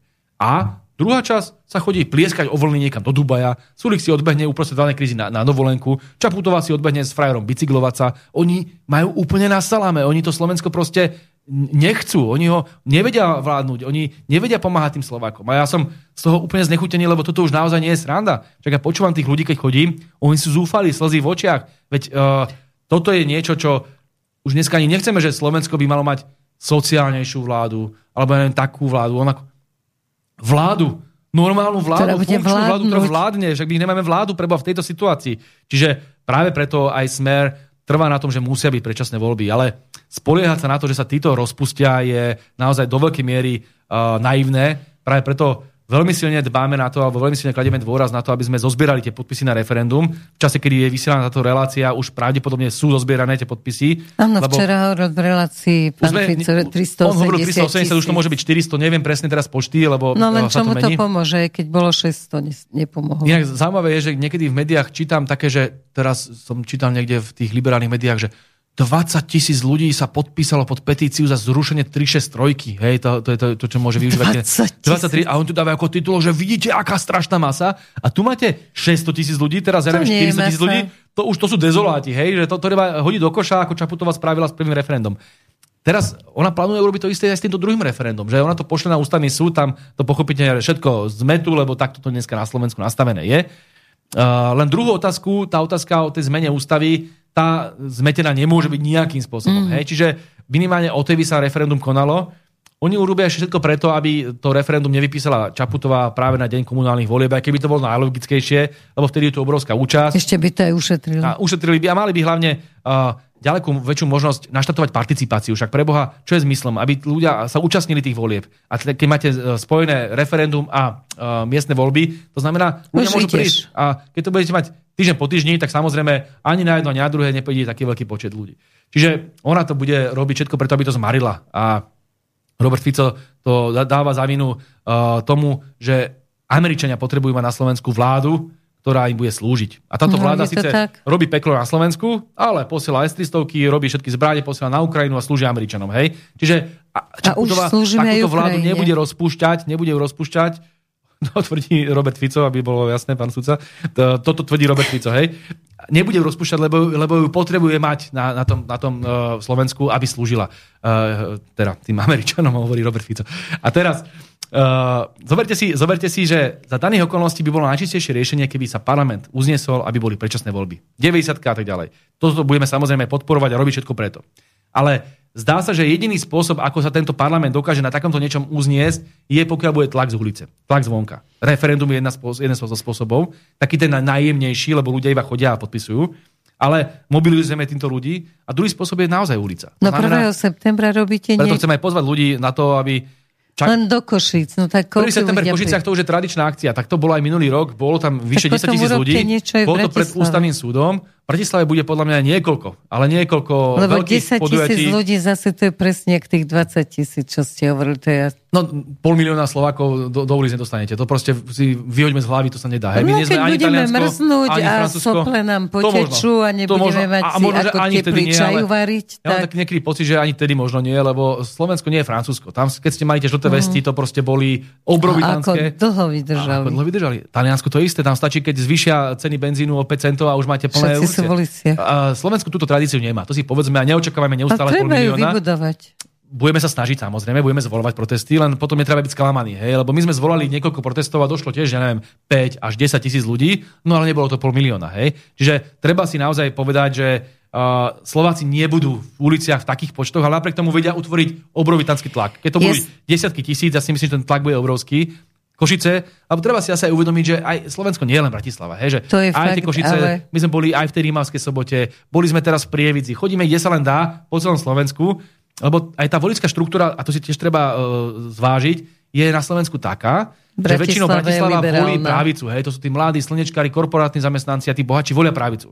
Jasné, je tu obrovské množstvo ľudí, ktorí je znechutený z tejto vlády. Ale stále to v pomere k tým slnečkárom ešte menšine. Ale potom máte tie menšie mesta. Ten vidie, ktorý je ťažko protivládny alebo protiliberálny, ktorý má naopak ďaleko bližšie k národným myšlienkám, sociálnej demokracii alebo k tým lavicovejším riešeniam. No ale teraz za každý má človek z toho humeného alebo z toho svidníka cestovať do Bratislavy, no nepôjde do tých Košic príde. Čiže ja si myslím, že má zmysel robiť tie akcie aj na východe, aj v strede Slovenska, v bansko kraji, kde je veľmi silná táto národná aj lavicová myšlienka. Ale samozrejme aj v Bratislave, kde sú štátne inštitúcie, kde je najviac obyvateľov. Vladimír Mečiar hovoril, že to treba organizovať. Treba dať autobusy, treba úplne jasnú organizáciu, že nejaký tým. A tak my samozrejme, my samozrejme ponúkame, tým len pre toto. My ponúkame práve ľuďom, a to nie je o tom, že zvážať, ale ponúkame samozrejme tomu človeku, aby nemusel z toho humeného povedzme cestovať do Bratislavy za vlastné peniaze, lebo to logicky a to často chudobní ľudia ani nemajú. No tak pomôžeme, hej, že pomôžeme autobusom, pomôžeme takýmto spôsobom, ale uh, naozaj tie akcie, ktoré usporadováme, tieto protestné akcie sú veľmi spontánne. Mnohokrát dojde ľudia, ktorí sú absolútne není organizovaní A myslím si, že takto bude na jeseň a v zime úplne vyzerať, lebo tak e, to, čo sa na Slovensko valí, nemôže dopadnúť inak. 1. september, preto opakujem. Košice. Ešte máme uh, podujatie k SNP v Kremničke Banskej Bystrici 29. augusta. Pani prezidentka príde? Ona príde, predpokladám, do Banskej Bystrice na tie oficiálne oslavy, ktoré zase budú v takomto uh, protiruskom duchu a naozaj počúvať tam tie nezmyselné útoky na rúsky národ, ktorý nás oslobodil v druhej svetovej vojne na rúský národ, ktorý dokonca ešte aj v to SMP veľmi silne pomáhal, aby prežilo, aby, aby dokázalo vybojovať to, čo vybojovalo. Čiže ja som presvedčený, že takéto reči ľudia nechcú počúvať. Preto možno nech prídu do Kremničky, my budeme pozývať aj veľvyslancov, tých, ktorí určite nepozvú na oficiálne oslavy, všetkých tých, ktorí nás oslobodzovali. Či už je to Ruská federácia, ale aj Ukrajina, aj Bielorusko, aj Kazachstan a tak ďalej. Čiže my ich budeme pozývať, aby prišli, lebo považujeme za absurdné, aby teraz sa kvôli tomu, čo sa dneska deje na Ukrajine, čo sa môže ľuďom nepáčiť, teraz prepisovali dejiny. No v dejinách je jednoznačne napísané, že nás oslobozovala Červená armáda a v prvom rade ruský národ. Ten si najviac vytrpel v druhej svetovej vojne. Etnicky to boli Rusi, ktorí najviac zomrelo v druhej svetovej vojne a preto táto rusofóbia, ktorá mne veľmi silne pripomína práve to, čo robil kedysi Adolf Hitler, ktorý nenávidel Rusko takisto, ako ho nenávidia dneska Američania a mnohé západné krajiny, tak aby takéto niečo tu znova na Slovensku opäť bolo, to musíme zastaviť a budeme robiť všetko preto. Dobre, vás ohovárajú z toho, alebo teda vás označujú, že šírite nenávisť. A toto, čo sa deje, to, čo robí prezidentka alebo ostatní, to nie je šírenie nenávisti. Pre mňa úplne ako naozaj na slzy je, že športovci doplácajú, umelci doplácajú, hudobníci, no proste to je nemysliteľné. Zvláštne, Aby som viete, človeka no. nenávidela za to, že je Rus, tak to je proste fašizmus, nie? Presne ako vravíte. A veľmi zvláštne je, že pokiaľ ste tu mali e, bombardovanie Jugoslávie alebo povedzme vojnu v Iraku, tak si nepamätám, že by zakazovali účasť amerických športovcov alebo americkú Práve. hudbu niekde a podobne. Ale dneska, pokiaľ sa vedie nejaký sport, ktorý má, um, máme na ukrajinsko-rúských hraniciach, čo je naozaj provinčný, lokálny sport, ktorý má historické pozadie nejaké, a o to by sme sa mohli veľmi dlho rozprávať, tak teraz zrazu máme trestať celý ruský národ, akože ako nejakí rasisti, že budeme tu šíriť nenávisť voči ruskému národu a ruskému etniku. Veď to je tak, by som povedal, fašistické, že to je z definície fašizmus. A, potom a toto toto... je na súdnu žalobu. Viete, uh, kto ovláda súdy? Kto ovláda tieto inštitúcie? Mm. Máme furt taký pocit, že tí sudcovia sú nejakí strašne nezávislí. To sú takisto ľudia, ktorí sú pod tými istými tlakmi. V médií, v liberálnych kruhoch a tak ďalej. On si bude ničiť ten sudca kariéru len preto, že zoberte si, keby ten sudca Chalúbka rozhodol inak. Hej, že by povedal úplne logicky, že ja neviem, ten poslanec opozičný má právo povedať si o prezidentke, čo len chce, pokiaľ to není fakticky nejaký, že, že ja neviem, ukradla tam ten melón a ten melón tam stále je. Hej, fakticky nemôžete klamať. Ale v prípade hodnotových úsudkov môžete hovoriť čokoľvek aj expresívne. To je dokonca judikát u Európskeho súdu pre ľudské práva. Prečo to ten súdca... Aj v našej ústave. Aj našej ústave. Prečo to ten súdca urobil? No lebo sa bojí tlaku. Lebo sa bojí, to isté bolo na Sávke, keď ma vyhadzovali zo Sávky. Tam tí, mnohí tí vedci robia veci preto, lebo sa boja, že v denníku M vyjde veľký článok, kde mu vyčítajú teraz hento, hento, tamto a vidíte, takýto tam je a teraz takýto súdca, takýto vedec a budú mať z toho iba zle. Takže dneska sú pod takýmto normalizačným tlakom, logicky budú rozhodovať tak, ako budú rozhodovať. Spoliehať sa dneska na súdy, môžeme skúsiť potom šťastie v Štrásburgu a v iných, ale máte pocit, že by to bolo dneska na západe lepšie? Tak dneska tým vyvlastňujú majetok Rus, Rusom len preto, že sú Rusi, hej? Rusom dokonca teraz zakázali, že do nejakého múzea vo Francúzsku vstup, lebo že, že, že ruský príslušník to bolo akedy si za Židov, že Židia nemohli chodiť do nejakých obchodov, nemohli chodiť do nejakých Nemajú kultúrnych inštitúcií, to je, to je hrozné pre Boha. Stačí, že povieš, a, že Rus. A, a to dokonca mám pocit, že ešte aj mali no, nejaké no, problémy, pr- že aj tí Rusi, ktorí majú iný názor a chceli bojovať proti Putinovi, ani tým to nebolo dovolené, ano. lebo etnické kritérium. Si Rus, si Rus. No tak musíš ísť do koncentráku v úvodzovkách. Ale prečo toto svet dovolí? V tomto by sa už mal svet spojiť, alebo tá Európa, ktorá sa tak miluje a podporuje svoje hodnoty, tak mala by jej byť skutočnou hodnotou, že nemôžeme niekoho, veď je to v každom zákone, nemôžeme niekoho odsúdiť. Ja mám pocit, že tu sa dlhodobo vytvárala taká ilúzia, že tu funguje nejaká sloboda a demokracia, že tu sa bojuje za nejaký humanizmus a podobne. Toto je celá, celá len ilúzia. Uh, vlastne už po druhej svetovej vojne sa mnohé tie fašistické najväčšie kádre dostali do tajných služieb Spojených štátov amerických a vlastne mnohí Nemci, ktorí boli fašisti a usvedčení fašisti, potom ďalej spolupracovali a bojovali proti Sovietskému zväzu v, v studenej vojne. Hej? A v Amerike, alebo povedzme aj v Nemecku samotnom, cez uh, americké velenie. Čiže to sa pokračovalo v tom fašizme. To sa tam ďalej... A teraz tá nenávisť voči, viete, sa povie, že voči Sovietskému zväzu, no bola to aj ideologická nenávisť voči tzv. komunizmu a tak ďalej, ale stále tam bola tá nenávisť voči Rusom. Však to bolo aj v 19. storočí. Tí Briti nenávideli Rusov. A to bolo imperiálne súboje medzi Britmi a Rusmi. Teraz to sú imperiálne súboje medzi Američanmi a Rusmi. A vždy tam je na západe tá nenávisť voči ruskému národu. Čiže a tí... anglosasi a Slovania. Áno, som to... áno. A tí Rusi to vedia. Tí Rusi sú není včerajší. Hej? Čiže oni, keď si pozrite ten ruský diskurs, ako prebieha v tých televíziách a v tých médiách, to je niekde úplne inde ako na západe. My sa tu hráme, že my sme nejakí strašní liberáli a slnečkári a teraz sloboda, demokracia, ľudské práva. Ale kdeže všetci tí Rusi vedia, že pokiaľ sa jedná o ľudské práva na Saudskej Arabii, tak na to kašleme, ale pokiaľ sa jedná o ľudské práva v Rusku, tak ma tu budeme tu naháňať Rusko len za to, že Navalnému nenavarili, nenavarili Hemendex na raňajky, hej. Alebo v prípade, že sa jedná o Kosovo v Srbsku, tak to môžeme otrhnúť a nevadí, hej, ale v prípade Krymu to už vadí, keď sa jednáme o Ukrajinu. Čiže tí Rusi vedia, že to je dvojaký meter, že to je celé len zámienka na to, aby mohli torpedovať Rusku federáciu, lebo nenávidia ruský národ. A teraz Hrajme sa naozaj na to, že toto není rasizmus, že toto není nejaké pokračovanie toho fašizmu, ktoré tu máme ešte od druhej svetovej vojny. Veď to tam je kontinuálne stále. Tu na chvíľku, keď bolo Rusko na kolenách za Jelcina, keď ho zničili, a oni si to dobre pamätajú, preto majú radi Putina, lebo vedia, že ich z toho dostal, tak v tých 90. rokoch tu bola chvíľku taká myšlienka, že s Rusmi budeme spolupracovať, lebo kým sú dole na kolenách a kým ich môžeme Jasne. do nich kopať, tak s nimi budeme radi spolupracovať. Ako nás sa pozvihli, opäť sa vrátila tá istá nenávisť voči Rusku, opäť rozširovanie a expanzia NATO, opäť takéto formy nenávisti, ktoré voči Rusku šíria. Dneska na to majú ešte zámienku, lebo majú vojnu na Ukrajine a teraz v Rusku je číre zlo. To, čo bolo latentné, dneska je explicitné. To je jediný rozdiel. Ale naďalej nenávidia Ruso. A nenávidia Slovanov ako takých. Lebo je to o Slovanoch. Viete, malé slovanské národy radi zneužijú na to, aby proti Rusom bojovali. Ale pravdou je, že nami takisto pohrdajú. Že to ste videli na prípade toho Jozefa Chovanca. Pamätáte si, ako tam to udusili, ako tam pri tom hajlovali. To je, to je proste tragické. A takto sa pozerajú na nás ako na vlastnú ma... pracovnú silu, ako ktorých môžu vykoristovať a tak ďalej. Sme mali národ, nepomôžeme. Ale je to aj otázka podľa mňa uh, kultúrno národná. To znamená, že považujú Slovanov za niečo, nejaké zlo. Oni nás majú, že Rusi a nejakí tí iní Rusi, hej? Lebo nevedia Špinaví, to... a toto, nevzdelaní. no. A pritom, keď sa pozriete, že ja teda nechcem, aby to vyznelo, že nejaké predsudky mám voči tým západným národom, ale mnohokrát to sú lákomci, individualisti, sebci, egoisti, nedružní, chladní, nedá sa s nimi vôbec nejaký spôsob... Zvrhlici. A teraz toto má byť ten piedestál, ako prepačte, ja nikdy národy nebudem deliť pod tohto. Hej? Jednotlivci sú dobrí tam a všade e, toho, ako, sa, ako sú vychovaní, v akom prostredí vyrastajú a tak ďalej. Ale to sú oni, ktorí toto robia voči ruskému národu dneska. Ktorí dávajú do jednej krabice všetkých, do jednej, jedného vreca a povedia, že celý ruský národ si zaslúži trpieť, lebo tu je nejaká vojna. Toto ja rozhodne odmietam. Dobre, ale raz sa vojna skončí, nech je to akokoľvek a Rusi zostanú naše susedia Presne tak, ako vravíte. Čiže ak by človek mal trošku rozumu, tak by rozmýšľal do budúcnosti. Že Rusko to není nejaký ostrov, ktorý teraz odpláva niekam preč, že to tak proste je, že to bude ďalej.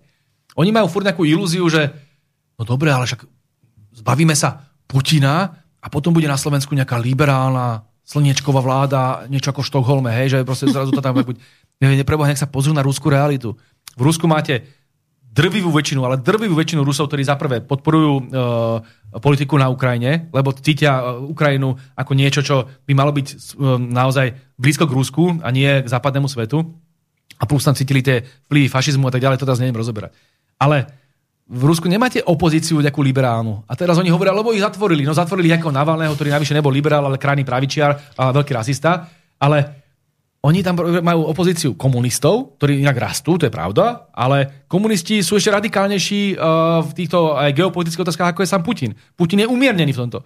Potom tam máte uh, býva Žirinovského stranu, Žirinovský zomrel, ale strana pokračuje ako na, národnú stranu, ktorá je ešte radikálnejšia ako aj komunisti a ako Putin. Čiže vy tam nemáte nejakú liberálnu opozíciu. To má možno nejaké 2-3%. Keď uh, keď sa v Rusku povie liberalizmus, tak za prvé, Slovania k tomu nemajú celkovo blízko. Za druhé, vedia, aké to je skazené a ako ich nenavidia na západe. A za tretie si to spájajú v Rusku s 90. rokmi Borisa Jelcina, kedy mali priamo prenose, čo to je liberalizmus, že tam umierali od hladu. Takže celkom logicky chcú nejakú inú formu, majú na to právo, ktorá bude ďaleko etatistickejšia, to znamená, že ďaleko viacej štátu spoločnosti, bude ďaleko viacej hierarchie a poriadku, ale aj zároveň sociálnej spravodlivosti a sociálnych istôt, ako je v tom neoliberálnom modeli. Toto majú plné právo chcieť.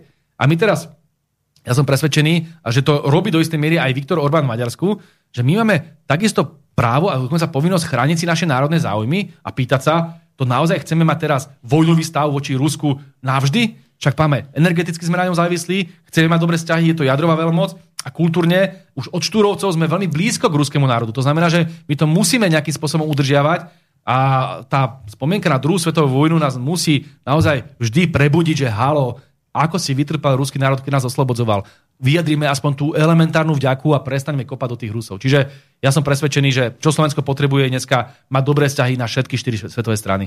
Ne, hovorím, že teraz máme byť nejaký súčasťou ruského priestoru. Nie, my sme súčasťou Európskej únie, ale dobré vzťahy aj s e, Západom, aj s Východom, aj s tou Čínou, aj s tou Kubou, aj s tým Vietnamom, ale dneska aj s Maďarskom napríklad. Však to preboha to, čo Maďarsko robí ako je izolované v tej Európskej únii len preto, že si chráni národný záujem a že chce mať dobré vzťahy s Ruskom a s Čínou. Prečo pre Boha? Toto by sme mali robiť aj my na Slovensku. Že chrániť národný záujem.